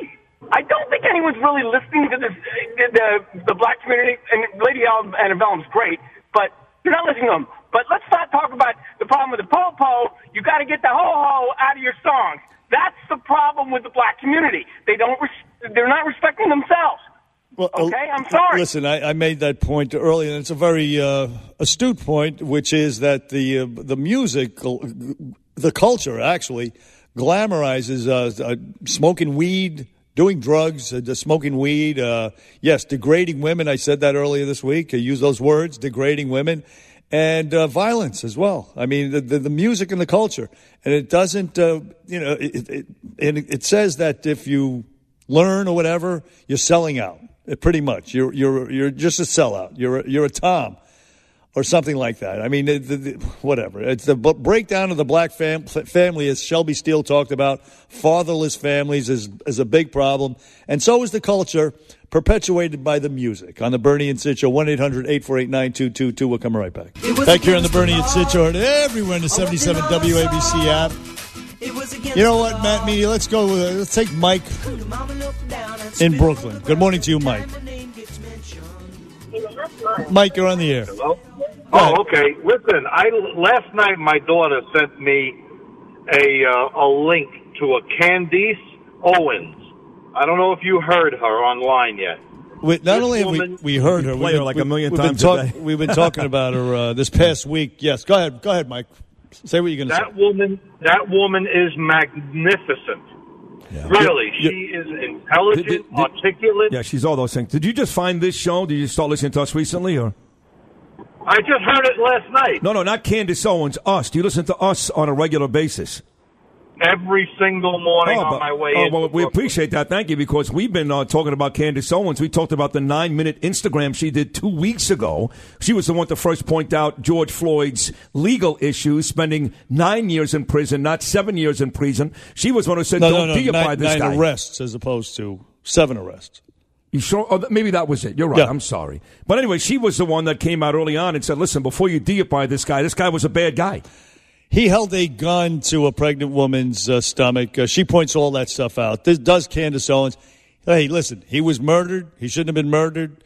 But she, her her thing is uh, she was he was no Nelson Mandela. Right. That was her basic point. So yes, uh, Mike, we're aware. We thank you for your call and making us aware. A couple years ago, uh, I think we first started talking about Candace, Bernie, you and I, when she went out for breakfast or something. Yeah, but uh, for years, I mean, I've been aware of Candace Owens. I've been a follower on twi- Twitter. Yeah, but she wasn't. You have been, but she's she wasn't. She didn't come to national attention. She went for breakfast a couple of years ago, kind of like Sarah Sanders. She when hangs- she got booed out of the restaurant. Yeah, she was hanging out with this dude Charlie Kirk, and they were harassed in public in Philadelphia. Exactly. And I guess uh, maybe that's when when you first heard about Mainstream. her at that she became mainstream. Yeah. yeah, At that point. And uh, well, yeah, you know, like attacking a black woman in public for having a point of view. I mean, what is this? The Jim Crow South, for God's sakes? Fuck. Jerry is in Northvale, New Jersey. Good morning, Jerry. Yeah, good morning, uh, Bernie and Sid. Yeah, uh, first they wanted to uh, cancel the movie Gone with the Wind, and now they want to cancel this uh, uh, this kids uh, uh, cable TV show called The Paw Patrol. Yeah, I know. Yeah, My yeah. son watches it. Yeah, yeah, because the Paw Patrol even uh, uh, it uh, depicts a, uh German Shepherd police dog called Chase. In, in, And, in a uh, positive light. Yeah, Uh, and now uh, they want to uh, euthanize Chase, the uh, German Yeah, Shepherd. I know. They're mean people. They're mean people. Oh, yeah, PETA should complain about that. No, it's awful. Live PD as well highlighted the professionalism and the uh, the difficulty of being a, a police officer. They're going to ca- they cancel that. I mean, it's, it's everything is ass backwards. Uh, an overreaction, a, a total, complete and total overreaction. The rioting, the looting, the cancellations, and uh, everything else on the Bernie and Sid show. We'll come right back. I understand the feelings about Christopher Columbus uh, and uh, some of his acts, which uh, nobody would support. But the statue was has come to represent and signify uh, appreciation for the Italian American contribution to New York. Uh, so, on that, for that reason, I support it. far. We've been traveling far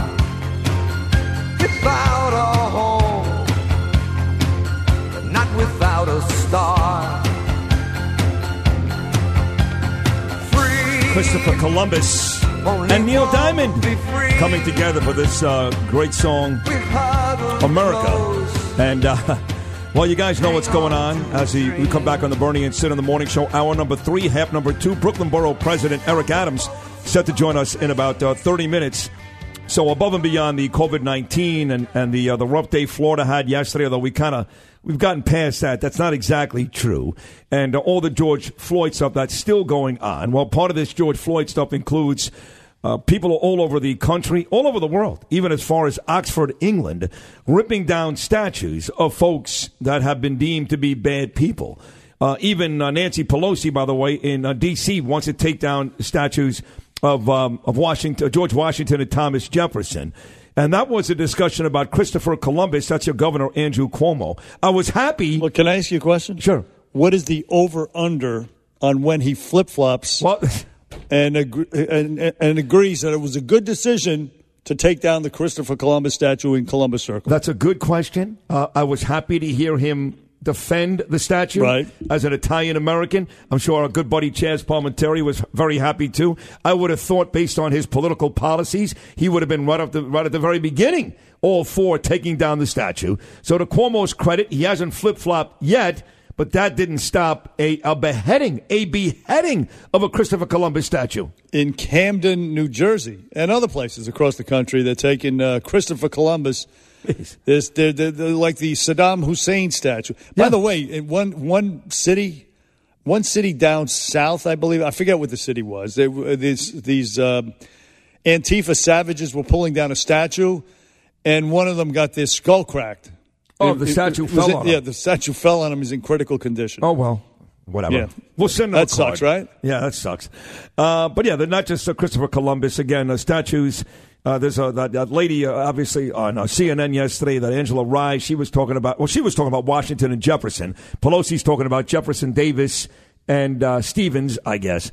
Uh, but so all these Angela statues. Wright was talking about uh, George Washington and Thomas Jefferson taking down those monuments in Washington D.C. because they're both slave Well, owners. She's, uh, I believe she's a racist, if I'm, I'm not mistaken. Uh, that's a safe bet, Bernard. Because I don't watch CNN, but uh, from what, what I, as I recall from uh, years past, I believe she's a, a bona fide uh, Roland Martin type racist. Yes, yes. Excellent analogy. And I don't watch CNN either, but I do go to the websites the following morning, and whether it's, you know, Chris Cuomo, somebody says something, and this morning they were pumping up Angela Rye, who again wants to have the George Washington and Thomas Jefferson monuments removed in uh, D.C. That did uh, beg the question for me this morning, and I'm, I'm kind of being sarcastic, but kind of not.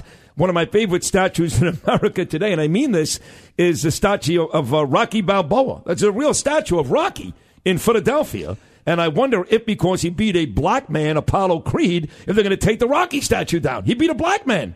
Got to take it down, right? Can I just make a, a, an out of the box observation? Uh, I just finished rereading a book called Into Africa. It was written by Martin Dugard, Bill O'Reilly's partner in the Yeah. Killing uh, series. Yeah.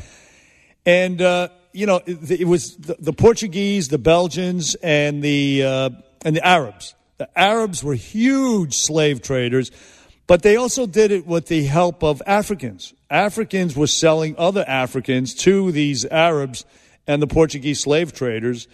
Uh, they so they were, you know, it's not just. Uh, it's not just whites were, not the only ones complicit in the slave trade. I mean, there were black. I'm just throwing that out there. But a very small number of blacks. You're right, there were, but whites overwhelmingly, obviously. So Well, I mean, the whites were the consumers, Right. But blacks actually uh, they were complicit in Sold Africa in, in help. That's right, in, Yeah. in, in capturing uh, uh, neighboring tribes Yeah. and selling them to the Arabs, helping them capture them, selling them, and uh, they, so they were complicit as well. Everybody has has some guilt in this uh, slave thing, uh, and it's particularly the Arabs. The Arabs were the worst uh, uh, offenders.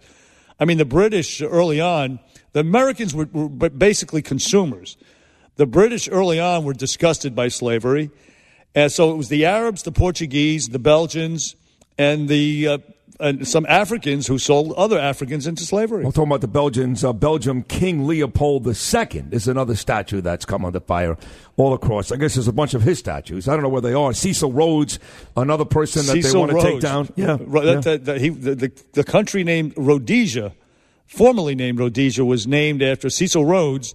It is now called Zimbabwe. Zimbabwe. Okay. So now the race thing, of course, we've seen that with the statues. We're talking about George Floyd. We're talking about all these athletes. Uh, what they really feel is is above and beyond the police that we are a racist country, and this is our opportunity now to fix it.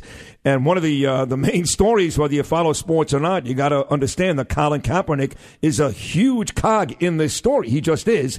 Everybody's bringing up Colin Kaepernick just about everywhere, including uh, Hall of Fame wide receiver Terrell Owens.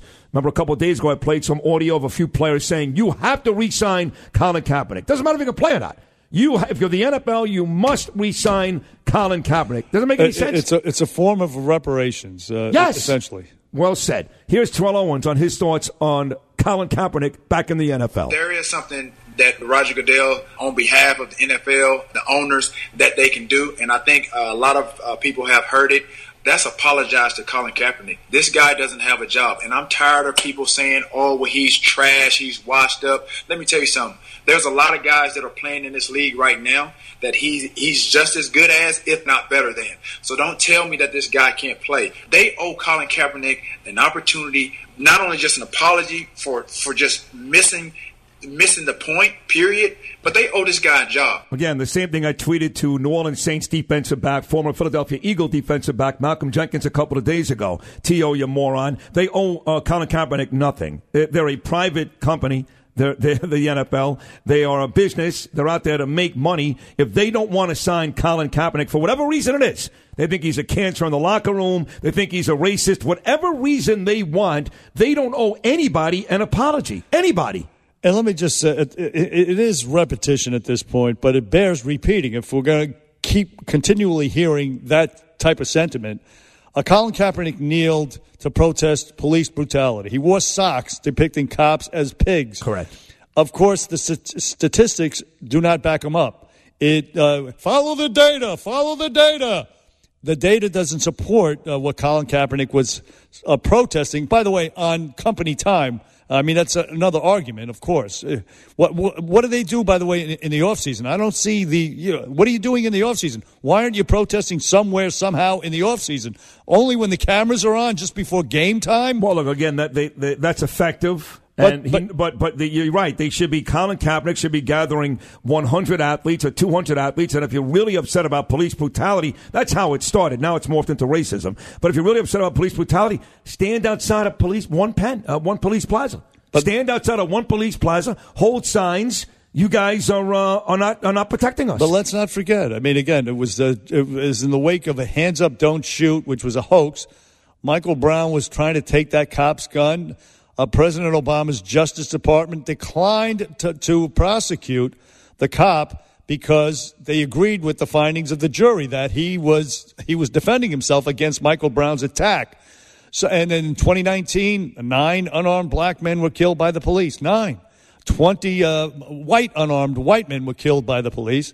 So it's not an epidemic. Uh, So, and, I know we, we've said this before, but uh, so Colin Kaepernick was wrong about that, and he's still wrong.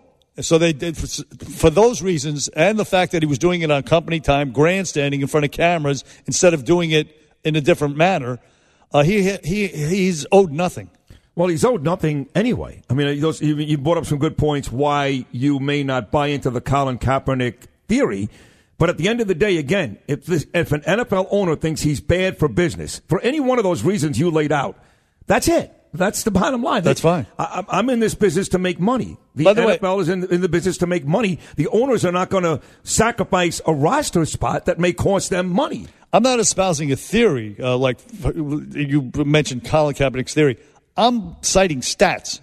No, I understand that. Those are stats, but again, they don't even have to cite those owners. They don't have to. If Jerry Jones of the Dallas Cowboys says, I don't want him on my team, I have to cite all that stuff. He doesn't have to have him on a team. There's no obligation for a private business to hire anybody.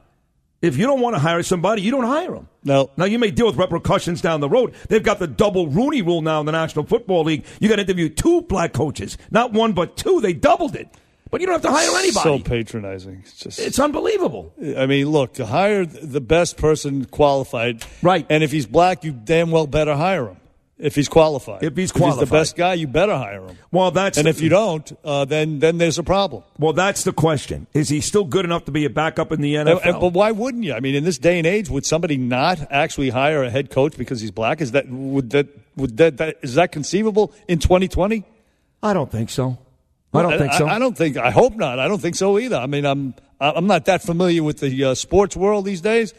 I just don't see it. I mean, if he's good, what P- Pittsburgh? You have uh, Tony Dungy was a great coach. Mike Tomlin. Mike Tomlin. yeah, Pittsburgh, yeah, yeah. I think. Don't they have a lot of black? co- uh, Not a lot. I think there's three now in the NFL. Not enough. I think No. Sandy, no, the Chargers, uh, Anthony Lynn You have uh, Den- is a coach. Denver, you've got a black coach. No, no, Yeah, he, yeah. no, he got fired. He got fired. Excuse me. Oh. Vance. Joseph got fired. You know Yes, what? Vance did, yeah. it- It's less than one hand. I'm taking a knee right now. Just- no, no justice, no peace. Don't laugh. That's part of the issue. And players have said this week, how do you have 30 plus teams in the NFL and, and less than one hand worth of coaches, way- CEOs, general managers, all that stuff? While we're at it, why aren't there any uh, gay football players? there are. Plenty. Oh no, out of the closet, and uh, yeah, that's what I'm talking about. Well, Uh, allowed to be themselves, and, and NBA players. Uh, why, why aren't there any uh, out of the closet gay NBA players? Can somebody explain that to me? Well, uh, Jeremy Shockey Nah. can. Jeremy Shockey Let's can. ignore, let's save that one for another time, right? 1 800 848 WABC, 1 800 848 9222. We got your calls, and uh, Brooklyn Borough President Eric Adams is going to stop by this hour, too. Back here on the Bernie and Sid show, heard everywhere on the 77 WABC app. As uh, we just slowly reopen, we crawl to a reopen here in New York. The governor did say you can open the beaches and the pools. Of course, uh, the buffoon mayor of ours, he, didn't anticipate summer. And so they're just training the lifeguards now. So we're not ready for that yet. Oh, we can't do that. We, we, we forgot about summer.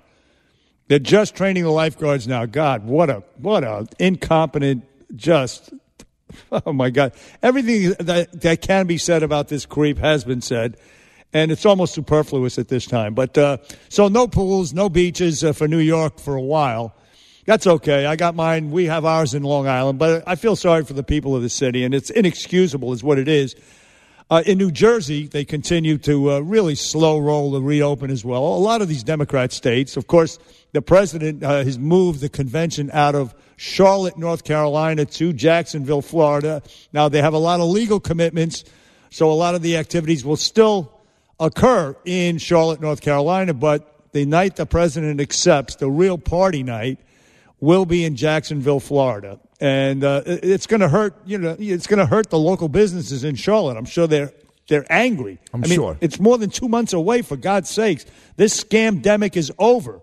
And uh, in Asbury Park, New Jersey, believe it or not, the city council voted. They're like, look, June 15th, we're opening the restaurants inside. Yeah. Inside at 25%, I believe, capacity. Capacity, They're- but they're saying we're starting to do it inside, okay? We'll do it outside, we'll do it inside.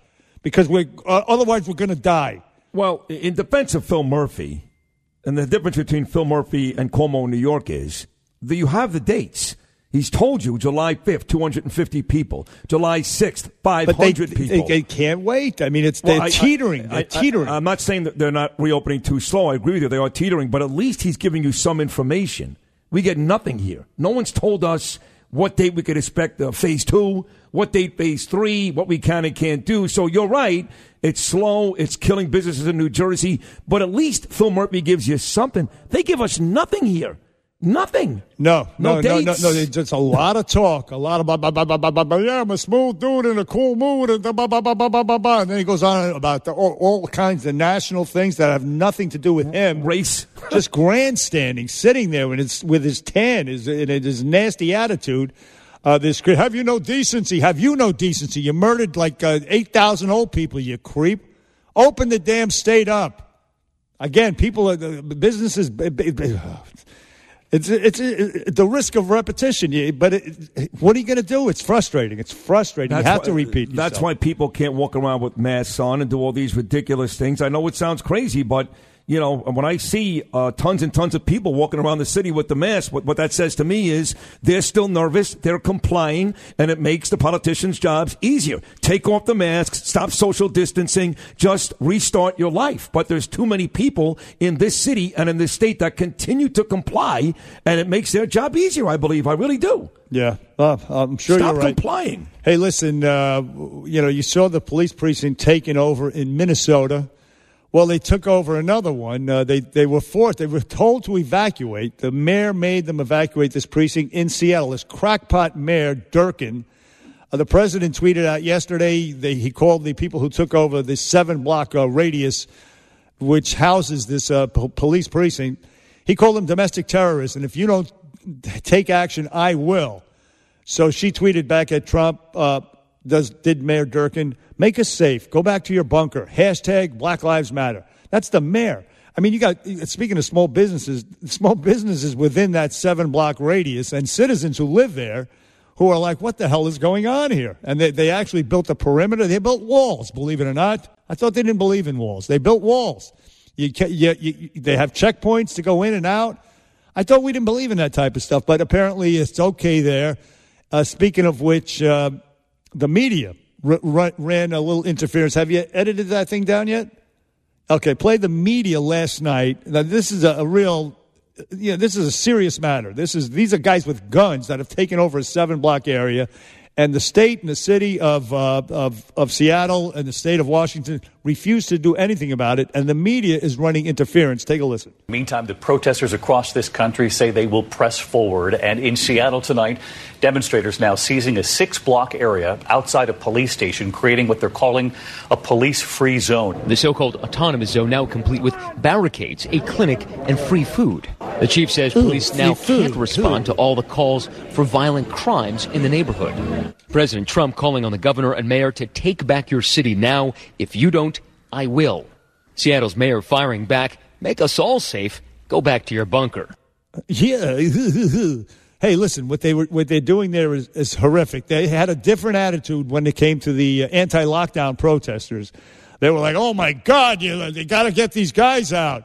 They have guns. What are they doing?" Meanwhile, they were just protesting. They didn't take over blocks of areas. They went into a public building, and and just like the protesters of the, and the rioters that we've seen in the last two weeks, these guys were peacefully protesting, and it was peaceful. Back in 2016, this group took over a federal uh, wildlife refuge in, I believe, it was the state of Oregon. And the media said this about that. Now, it was a right wing group, but so this is the way the media treated. This is Anderson Cooper, Harry Reid, and Chris Hayes at the very end. Take a listen. I want to tell you that this situation still remains very tense. You still have a number of armed occupiers at the refuge, and at this point, it's anyone's guess how this is going to end. This obviously could get ugly if there is a decision made to try to go in and root them out. Uh, they have said they're going to stand their ground, Anderson. Yeah, and already it seems pretty ugly. These people who hold themselves out to be patriots are not. They're nothing more than domestic terrorists. The takeover of the federal building, which so far has not been met with any significant law enforcement response, has led to questions about what would happen if the armed occupiers were different, if they were Black Lives Matter activists. Yeah, what would happen, right? So you see the difference between the, the, the way the media characterized uh, those guys and the way they characterize these creeps. So are part of uh, FTP, F the police, and uh, BLM, Black Lives Matter. I mean, it's it's just and these poor people stuck there with these leaders that they have. The president does have to help them out. Look, Borough President Eric Adams is coming up on the Bernie and Sid show coming up next, right? We're gonna, Yeah, we're going to talk We're going to talk about uh, his uh, suggestion to help the police. By the way, you know, you talk about how the news cycle, Bernie, is so uh, thick every day. It's like 10 new stories. If I told you that two years ago today, two years ago today, was the shooting at Pulse nightclub in Orlando, where 49 people were murdered, gay people. Does not, that feels like 10 years ago, right? It was like 50 It years does. ago. Yeah, I, w- I would say I would have guessed like six. Right. Two years ago today. That's how stocked we are every day with so much news that something happened two or three years ago feels like 10 years And ago. And the fake news spun that particular incident. Oh, you, you- yes. You, mentioned gay people. It turned out it was a, it was a terror attack. It Yes. was, a, it was a, a, a radical Islamic inspired terrorist attack Well, against gay people. Right, they try to make it sound like he was married, but he was gay. He wanted Right, to kill right, the right, gays, but you're exactly right. All right, like Bernie said, we'll talk to Brooklyn Borough President Eric Adams right after this. this is part of the 5 o'clock whistle.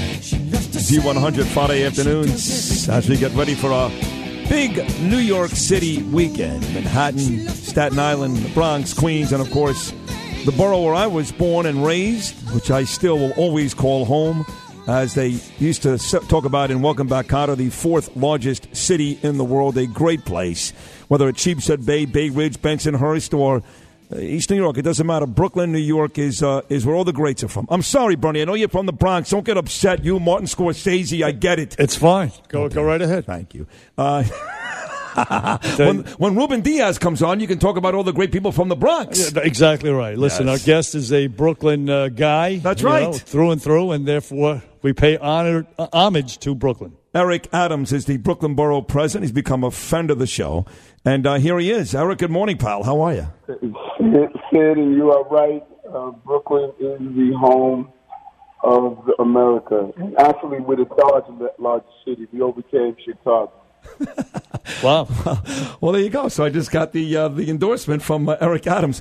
Hey, Eric, before we start talking about what you specifically brought up a couple of days ago, I'm not going to lie to you, it confused me. That's why I brought you back on about what you want to do with the police in terms of uh, hiring brass. Tell us this for folks that don't know how you feel.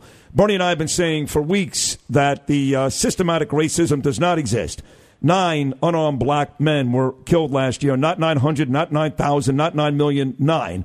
So that's our contention. Uh, that doesn't mean you, may, you, you think the same way. How do you feel about the police? And uh, are you in with this police brutality, systematic racism? And let me tell you why people say systematic racism. Because you look at the shootings. The shootings are horrific when innocent people are shot, or when you saw, what you saw with Floyd incident, George Floyd incident. But here's the real problem: it's the everyday interactions. Let me give you an example. Elder religious leader, one of the top religious leaders in Brooklyn. She's driving a car. She has on her white collar, uh, entire outfit as a, a pastor. She's pulled over by a police officer. He said, "What's in that cup?" She There's water, sir. He says, let me see it. He takes the cup of water, puts his nose in it to smell it, then give it back and say, okay, you can drink it. That is what people are talking about. Every day, story after story of how they're treated, how they're stopped. The Garcia incident. We're supposed to be doing social distancing. Instead, we are uh, punching a, a bystander. Well, wait, wait. The bystander in that case uh, was he, he didn't back up as he was instructed. Uh, from what I saw in the videotape, uh, Mr. Adams. Yeah, but keep in mind, I did this job, and I'm the professional, not the bystander. I don't get hooked by the words of a bystander. If a bystander is an, is an idiot, then go ahead, be an idiot. I'm the one that's going to show the discipline of what it is to be a police. And I police throughout my years with some officers with the greatest level of discipline. Discipline, the greatest people I know. One of the perfect examples of how good many of my officers are is when we had two officers assassinated on Tompkins Avenue. That was around Christmas. They were giving out toys to children. They didn't stop giving them out. They said, we don't want these children in NYCHA to have a terrible Christmas. Uh, we hurt for our officers. We're mourning after. So I think that if we don't separate and remove from the noble profession of policing those officers that tarnish our badge, then you're going to always have what you're having right now. All right, that's fair. And, and, and listen, I brought this story with Bernie a million times, uh, and I'll do it again uh, at the uh, second repetition. I've got a cousin down in Atlanta, Kyra, love her to death, and her son is the star quarterback on the football team. I live in Atlanta. He's a straight A student, and he was stopped twice last year only because he was black. So I brought that up to Bernard, and I brought up to other people before. So what you're saying does exist. It does exist. So I will ask you, as a guy that spent 20 plus years in the force, does that exist in big numbers? Forget about shootings and statistics. Do you believe in big numbers that cops all over the country stop people just based on color? No, I don't think out of the 30, 30 plus thousand police officers we have, that you have cops that start their tour saying, hey, we're going to go harass black people. No. Where we fail in the system, and this is why it's called systematic, the numbers who actually carry out that action. As a platoon commander on the first platoon, I only had four cars that was out patrolling the precinct. If one of those cars has an idiot inside or he and his partners are harassing people, and I don't identify and remove him from the system, I protect him, promote him, then that's when it's systematic. A perfect example is what happened to that uh, there was a commander, there was a precinct commander standing next to the officer who pushed the young girl to the ground when she cracked her head. He didn't say anything to his officer. He didn't correct him. He kept moving forward, act like it didn't happen. That is what people are talking about when they state that you have to change the mindset. Because the good cops in the precincts all over this country have created an environment I'd rather not even report my bad cops. And I bet you, after those cops were indicted in um, Min- Minnesota, I bet you you had a lot of cops that went into their precinct and say, I don't want to go out with this guy anymore because this guy's going to get me in trouble and I want my assignment changed. That used to happen to me all the time as a lieutenant. Someone would come to the desk and say, Luke, can you do me a favor and change my assignment? I don't want to go on patrol with this guy. I don't doubt that at all. It, uh, yeah, that, that Chauvin was uh, a sadistic murderer who deserves probably the death penalty, I would say. Uh, but you, I before we get to your specific uh, suggestion to uh, de Blasio on, on, how to pick precinct commanders, are you a part of it? The NYPD, you just mentioned it. Uh, New York City went from a horrible almost 3,000 murders per year, which was a lot, probably m- mostly black lives, uh, to 318 murders in 2019. And that was the NYPD policing. Yet, we don't express any appreciation or, or, or acknowledgement of that. They're hated and demonized by people who should know better. Uh, what do you say to that, Eric? I, I, I, I do not follow the car, chorus of uh, disbanding uh, police agencies, taking police agencies apart, and you know the numbers you just uh, indicated: 2,000 homicides a year back in the mid 90s uh, bringing those numbers down. I was part of that. I know what it is to report to an incident and you're looking over a body riddled with bullets. I know how crime and crack has been pervasive in our uh, city, and I don't want my son growing up in that city, and I've made that clear a number of times. But what I do know, in the last four years, we've increased the budget of the police over a billion dollars. I think we need to be more proactive in fighting crime. And I said this on your show all the time. If, if you just look at the young men who are on Rikers Island or the inmates at Rikers Island, 30 to 40 percent of them are dyslexic. If we identify their dyslexia while they're in school, then they won't hit the streets, think they can't learn, and all of a sudden they end up doing crime and they sit on Rikers Island. That is the type of preventive using smart money to prevent crimes and not react to crime. Same with foster kids. Foster kids age out. They age out of foster care. They are either likely to become victims of crime or participate in criminal behavior. If we just hit- take $50 million and give them life coaches until they reach the age of 26, they're more likely to graduate from college. They're more likely to be able to graduate from high school and be productive citizens. It's using our money in a smarter way to prevent crime and not wait to the crime. Yeah, listen, I, I, I like some of the things you're talking about. It makes sense. Uh, Bo Dietl even talked about police, police officers providing some of that Big Brother stuff. What about this, Eric? Uh, When people say, my cousin, for example, he gets stopped twice in, in the same community. Fact is, he's just a black kid trying to go to school. And this is why we love having you on the show, Eric, because uh, you're, you're honest and, and we're friendly here.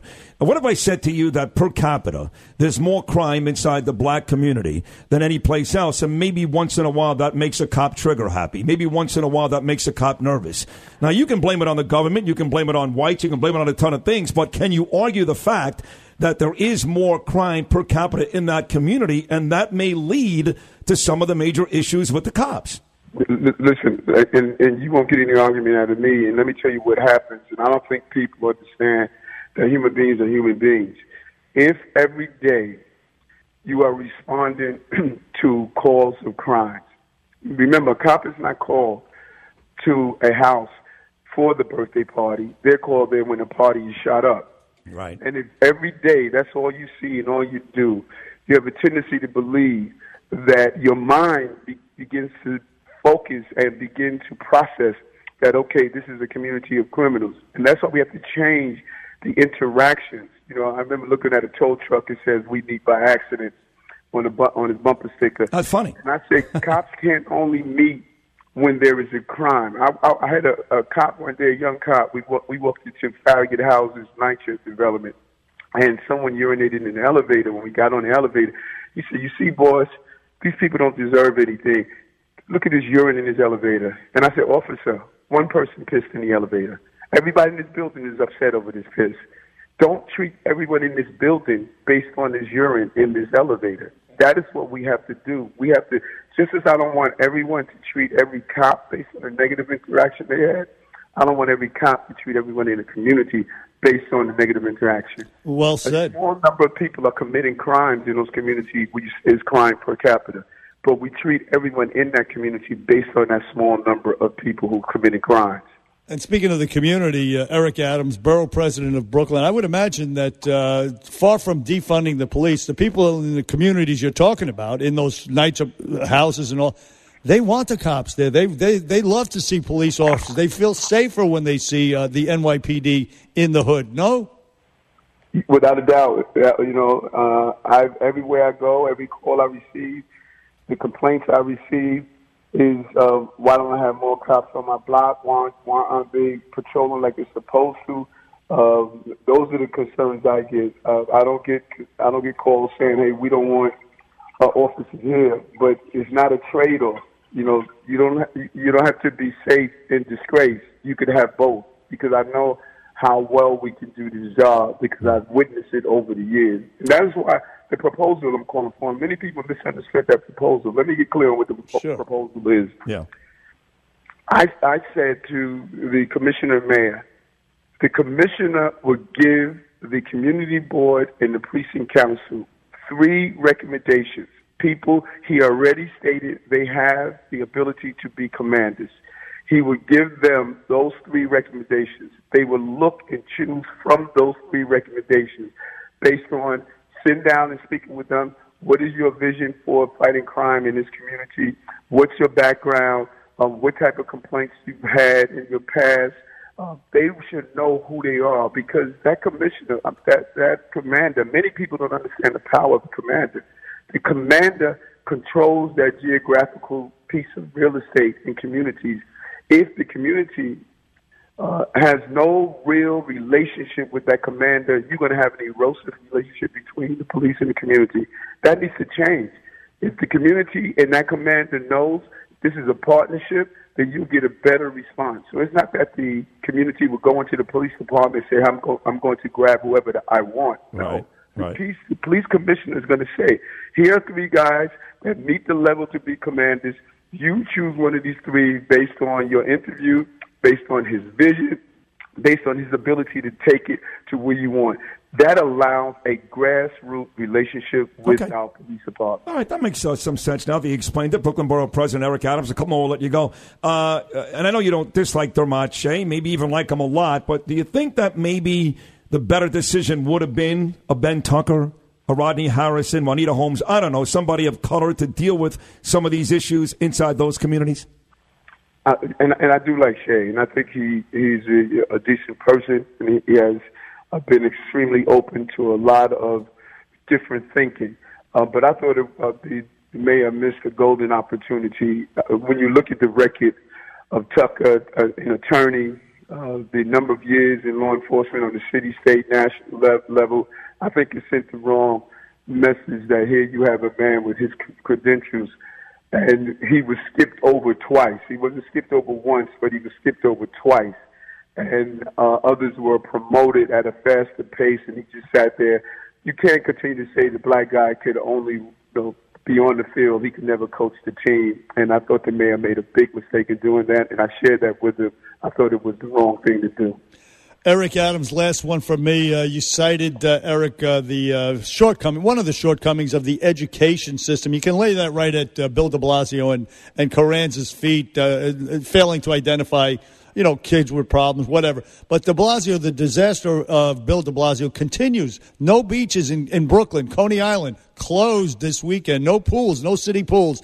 De Blasio just now. Oh my God, we're just just training the lifeguards now in the middle of June. I mean, how bad? How bad was? How incompetent was that?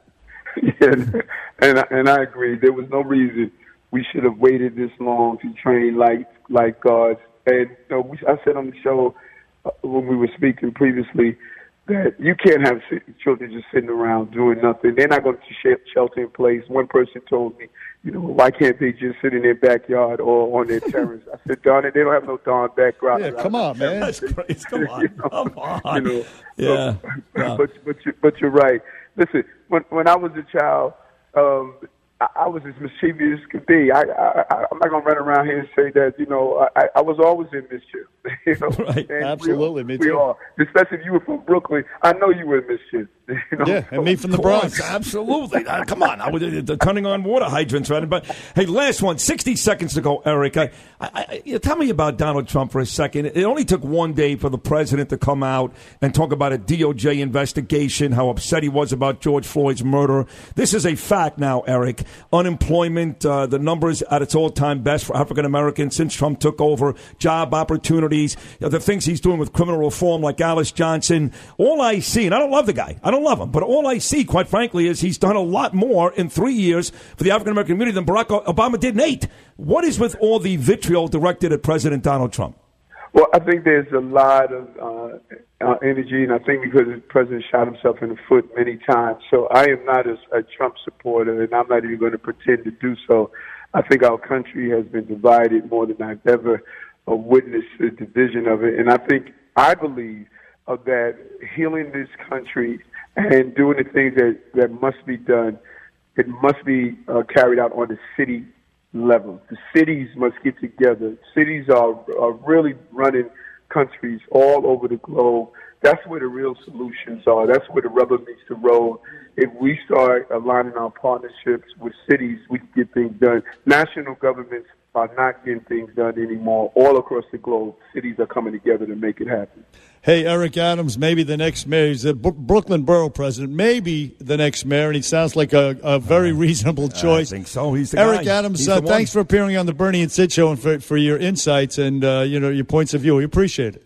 Okay, be safe, guys. Take care. All right, Eric, you be well. Have a great weekend, buddy. Thank you. Brooklyn Borough President Eric Adams, and he he should be mayor. He'll be mayor, and uh, Marianne from Brooklyn. She'll be the next Brooklyn Borough President instead of Bill de Blasio's wife. Back here on the Bernie and Sid show, heard everywhere in the 77 WABC app. Last hour of the week for Sydney and myself. It's a beautiful Friday, folks. Friday in June. Gonna be gorgeous. Hey, listen, uh, WABC is uh, partnering up with Tunnel to Towers, the Tunnel to Towers Foundation. WABC and Tunnel to Towers Foundation honor our frontline heroes with an All American 4th of July celebration. DJ Vinny interviews some of your favorite 60s artists like Frankie Valli, Tommy James, Felix Cavaliere, Peter Noone, Gary Lewis, and many, many more. Interviews, songs, music, memories, and stories. Plus, we're going to take time to talk to our frontline heroes or their families this 4th of July. It's, all, it's an all American 4th of July from Tunnel to Towers Foundation and 77 WABC. Coming up, uh, that's, how we, that's how we do here. We're patriots here at WABC Radio. Uh, that's a great partnership. Tunnel to Towers Foundation is one of the better uh, charities, uh, the 9 11 charities, of all of them that have come out. Hey, listen, no, we just had in our uh, newscast uh, and uh, well, uh, De- Deb Valentine brought it up. She reported on it. This kid, he complained that uh, he said he was beaten by the police.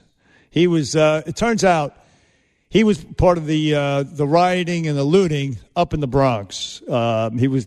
They have him on videotape running into stores, and they. It turns out the videotape has come out, and the local news people have played it. A video has come out. He actually was setting fire to trash on the streets. And when he tried to run away, he got tased. And when he got tased, he fell down and he fell on his face and he hurt his face. And those, that's, those are the injuries that the, uh, you see in the newspapers and on the various uh, uh, websites of the Channel 7, Channel 4, all these uh, news sites. But it turns out they have him on tape running into stores and actually setting fire. So the police have been completely vindicated. Yet this is what we heard from the kid's mother. I'm not speaking just for my side. I'm speaking for every youth in America. And then, of course, uh, that's it. Well, yeah, she, she, they were, they were getting, getting ready to sue, getting ready to sue, sue Right. the NYPD. We're going to get paid. No, you're not. Your kid is going to go to jail. Is what's happened here because the kid was taking part in the riots and the looting that that, that victimized minority-owned small businesses, people who put their heart and soul into their business. Like that lady last week we heard about, uh, you know, I'm black, choke me out. Why you burning my store down? I mean, that poor lady who, who, who worked her butt off. In any case, uh, also we had the mayor prejudging the case. He talked to the family. Okay, listen to him. I want to make sure we get the truth, and I want to make sure we follow through based on what the facts tell us. Well, you got the truth now. The video is out. I saw it on all the local news channels last night. To their credit, they showed the video of the kid uh, actually setting fire and the fact that he was only tased. He wasn't beaten about the face as he claimed. He fell on his face after he got taped, after he got tased. So the police have been uh, vindicated, and I, I, I look forward to the mayor's words of, I guess, I don't know, apology. Uh, I, th- I think he uh, he indicted the police there. I, well, he, he, he didn't say, well, let's reserve judgment. He didn't say that. He said more because that, that, that's only partially what he said there.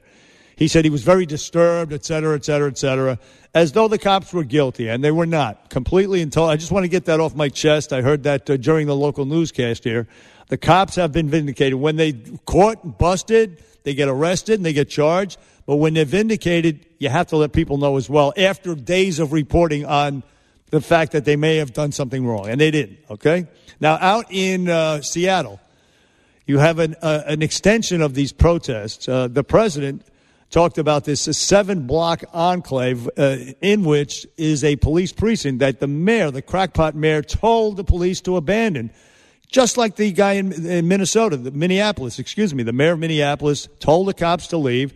She did the same thing in this place. So they took over seven blocks and now it's it's filled with a bunch of uh, lice-infested uh, uh, malcontents, and they're holding business, small businesses hostage, residents hostage. The president said this about that. If there were more toughness, you wouldn't have the kind of devastation that you had in Minneapolis and in Seattle. I mean, let's see what's going on in Seattle. I will tell you, if they don't straighten that situation out, we're going to straighten it out. We're going to straighten it out, and uh, I hope they do. I don't know how he's going to. Send in the Marines, send somebody in. But I mean, if you got the state and the city. Send in uh, Chuck Norris. Just totally abandoning abandoning you. Now, back here. Well, Rambo. in uh, nine years ago, we had, uh, tw- in 2011, we had uh, the uh, Occupy Wall Street, and our good friend, tough 9 11 hero, his, his name is Joe Esposito. After weeks of uh, Mike Bloomberg trying to appease these flea bags down in Zuccotti Park. They let him live there. It was really disgusting. I mean, New York obsessed over this for weeks and weeks. I, I think it went on for almost two months, something like that. Mayor Bloomberg said, "Well, let him give him, we'll give him some space. Let him live there for a while." It turned into a rat-infested, crime-infested, uh, sexual. A lot of uh, women getting sexually abused down there. So finally, uh, the mayor sent in uh, Chief Joe Esposito and company, and he cleaned it out. And that was that. That's how you have to handle it. You can't, you, you can't give them any space. As soon as they take it over, I mean, you get them off the streets right away. That's what you do. Mike is in Yonkers. Good morning to you, Mike. Hey guys, good morning. You know, on Amazon right now, they are selling T-shirts that say "Blue Lives Murder." Yeah. And, you know, guys. By the way, by the way, that, that's something said. They've got a whole section on Amazon on police brutality T-shirts. That's just one of a bunch they're selling that encourage encourage violence on the cops on Amazon. Yeah, and I just, you know, I want you to know, um, when my brother was a 24-year-old young Yonkers cop, he walked into a bank robbery. He got a call to go to a bank robbery.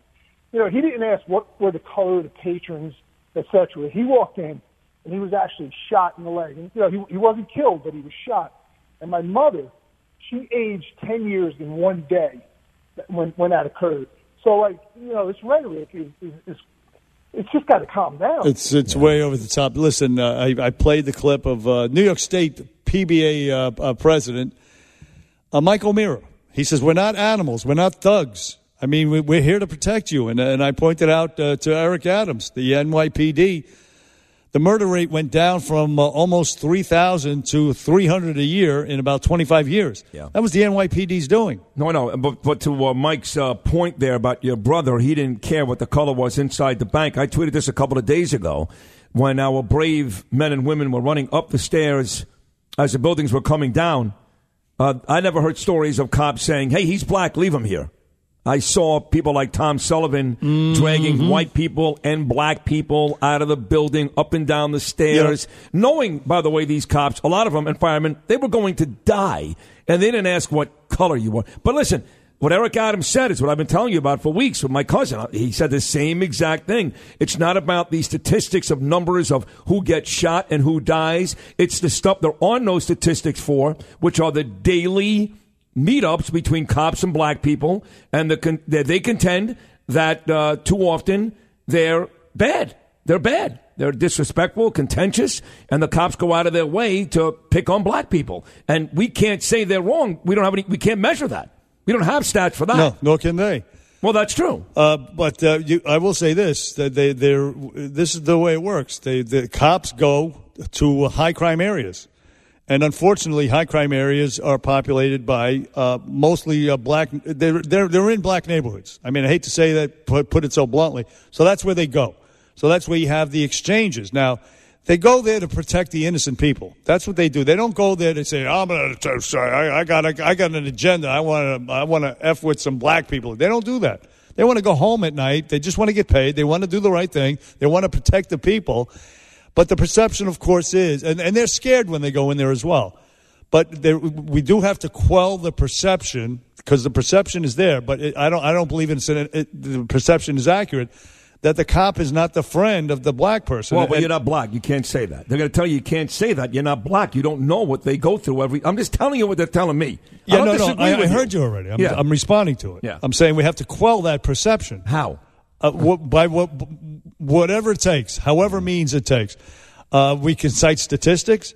You can say, look, uh, the, the, the, the videotapes of these uh, kids who are rioting and looting, that's not, that doesn't help because people are going to look at that and they're going to say, wow, Is that what they do? Is that what they're doing? I mean, it doesn't it doesn't help the uh, the, the perception of young black men and the fact that they commit a disproportionate amount of crimes. It does that doesn't help, and that that the fact is that they do commit a, a disproportionate amount of crime. So police, that's why they they would profile for the stop and frisk thing for a long time. Yeah. They pro, they stopped more black kids, more black young men, and of course among them were innocent black young men who rightfully resented it. But if you explain to them that we're only doing it because the statistics show us that most crimes are being uh, uh, perpetrated by young black men, that's why we're stopping you. We're trying to get the guns off the street. We want to protect your grandmother, you, your sister, and you. That's who we're trying to protect. I'm sorry we have to stop you. Uh, and again, that's gone way down, but that's why they were doing that. And, and so that's the that's why the perception is there uh, that the cop is not the friend, even though the, the cops look look they, again they just want to get paid. They want to go home safely to their families. That's all they want to do, and protect the people in these high crime neighborhoods. By the way, for the first time in 26 seasons, 26 seasons, the very popular show The Bachelor has a black contestant now this time. First time ever. The Bachelor. Yeah, first first black guy. 25 seasons all white. This season a black guy. And Well, on top of that, you, you want to say I was something? going to say the Bachelorette. They have had uh, black contestants. I believe so in The Yeah. Bachelor. First time for The Bachelor. Rachel Lindsay, as a matter of fact. Oh, yeah, there you go. And uh, talking about George Floyd, a black man being murdered, maybe the most famous murder case in the country's history involving a black man took place 26 years ago today. We'll get to that next. From sea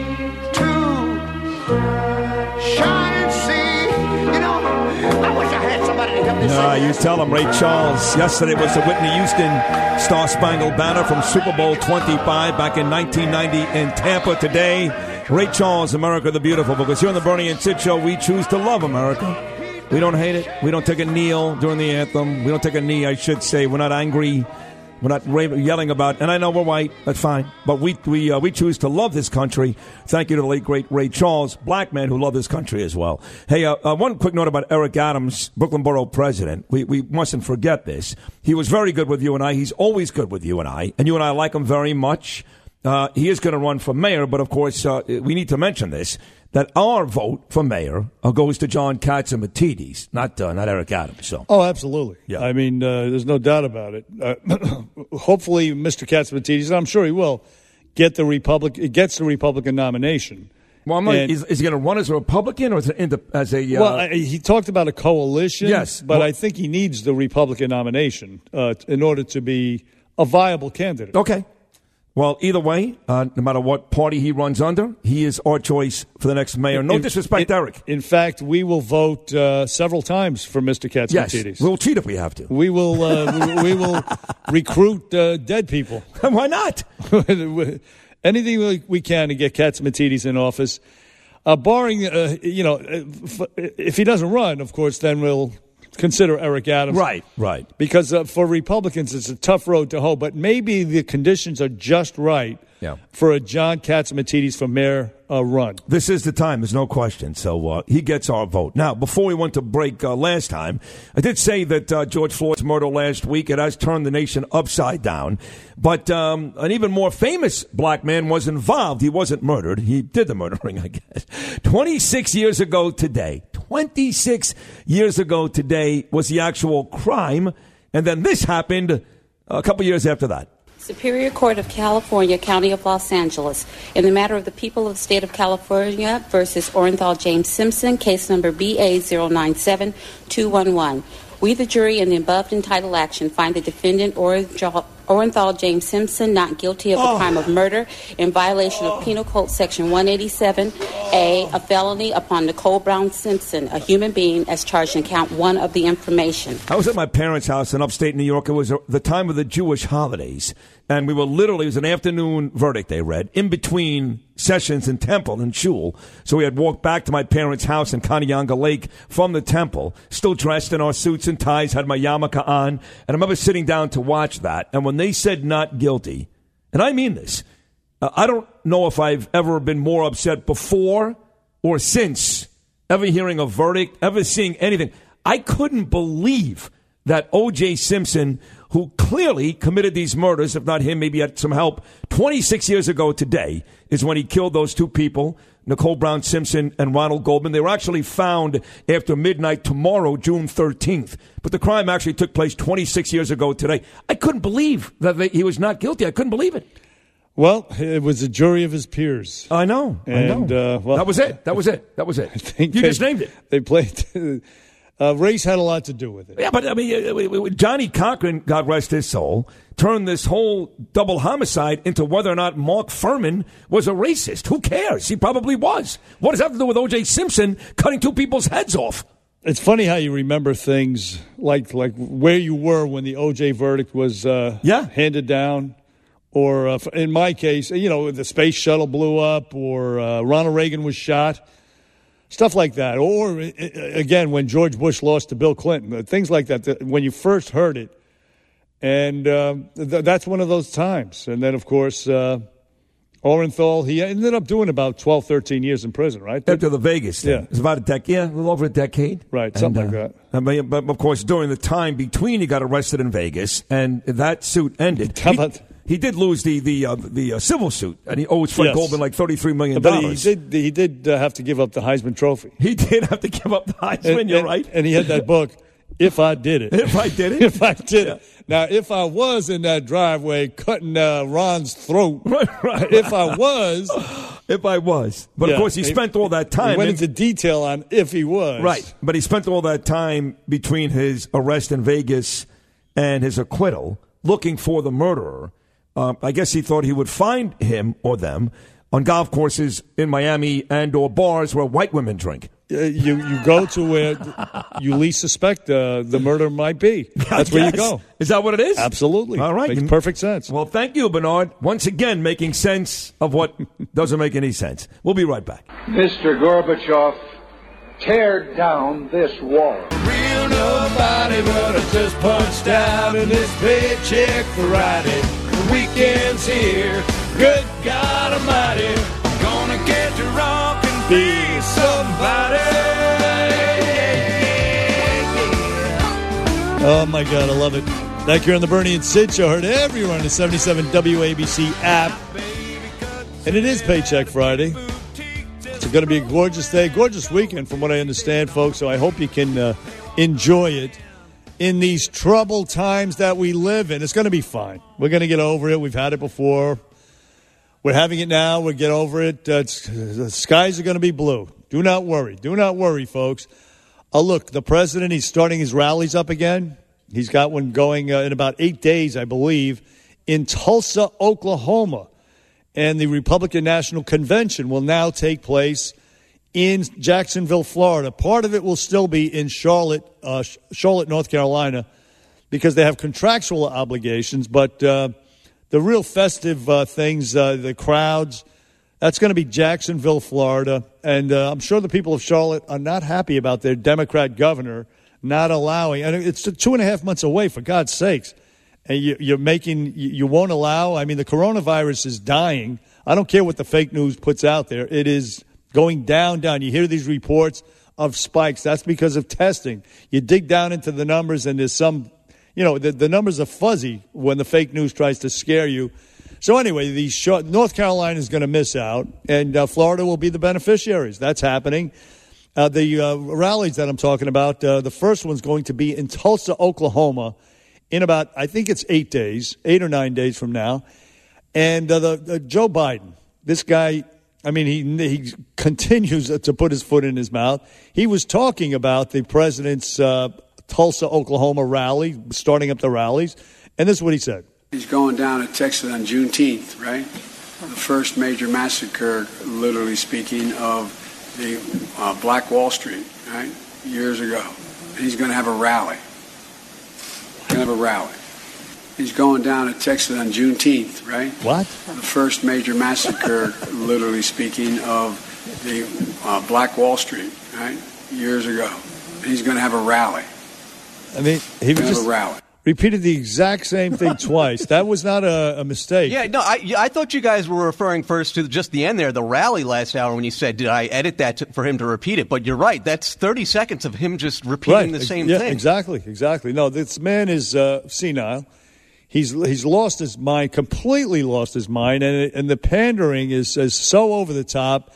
It's nauseating. This is what he says about. Uh, well, he's talking about he's talking essentially about prison reform, which, by the way, the president has already taken care of. But uh, still, doesn't doesn't stop this idiot from talking about it. Listen. We should change the way in which we deal with all drug abuse. Nobody should be going to jail for the use of drugs. They should be going to mandatory rehabilitation. We should be building rehab centers, not more prisons. No jail rehabilitation, says uh, Joe Biden. This is what Joe Biden said in the past. I'm the guy that said rehabilitation. When it occurs, we don't understand it, notice it, and when we even when we notice it and we know it occurs, we don't know why. So you cannot make rehabilitation a condition for release. That's why in our system, there's the federal system. You serve 85% of your time. It's a shame, but we don't know how to rehabilitate. There you go. Now, he's talking about specifically rehabilitate criminals, right? Not like addicts or just or, or everything. I, I, I, it so- sounds to me like it incorporates everything. Everything, right? Yeah. So how do you explain me? I, I can't explain you. I, don't don't, don't ever ask me that question. See what he did? he is one funny bastard, Listen, this Bernie. This, this was Biden trying to pass the uh, 1994 crime bill. That's what he was doing. That's what he was speaking there. Mr. Tough Guy. We're supposed to forget that it's all, I mean, that, that it ever happened. It's all on tape, stupid. It's all on tape.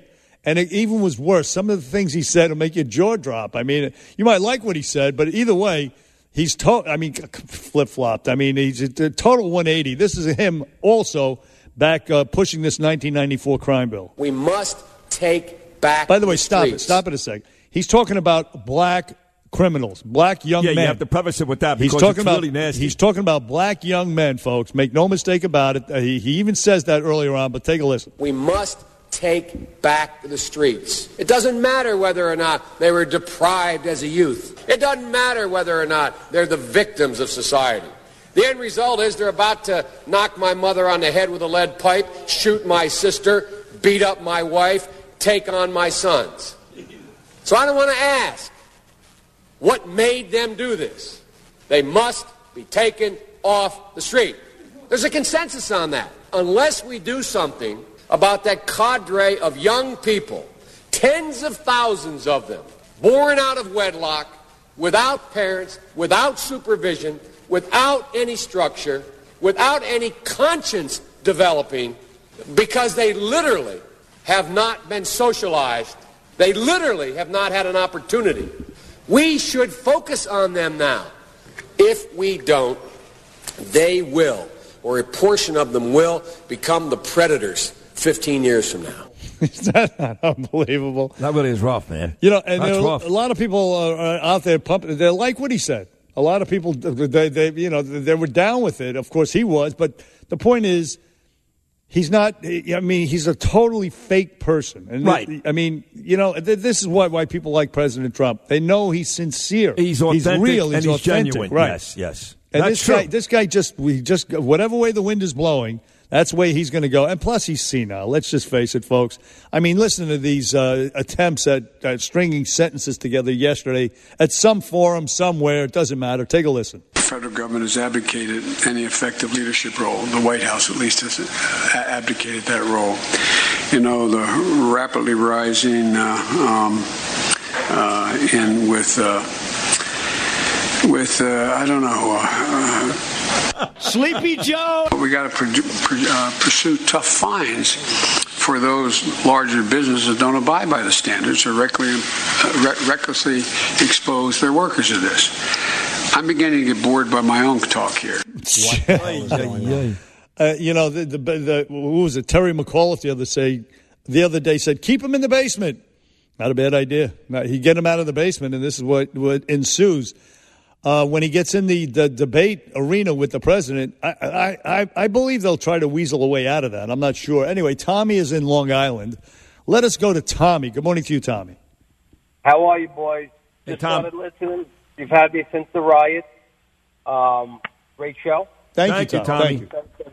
Uh, listen, Cuomo. I ha- can't stand watching him. I don't want to say hate, right? It's a bad I. I'll say it. I hate the guy.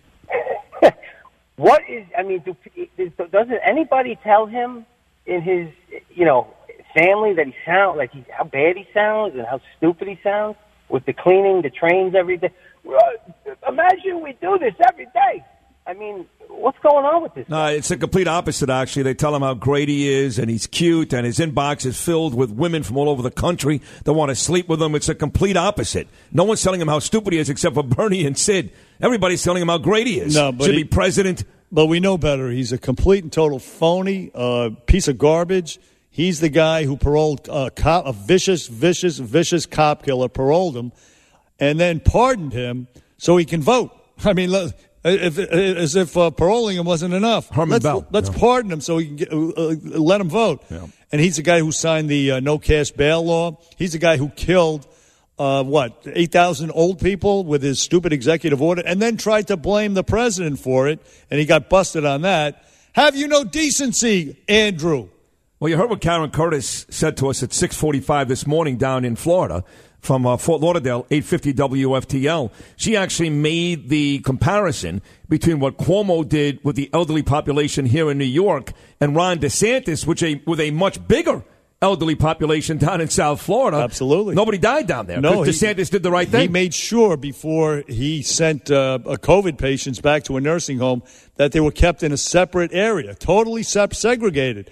Whereas Governor Cuomo mandated that they go. It doesn't matter. He, he didn't ask if you can handle it or anything. You must take them back, and they did by the thousands, and they died by the thousands. Cuomo lied. People died.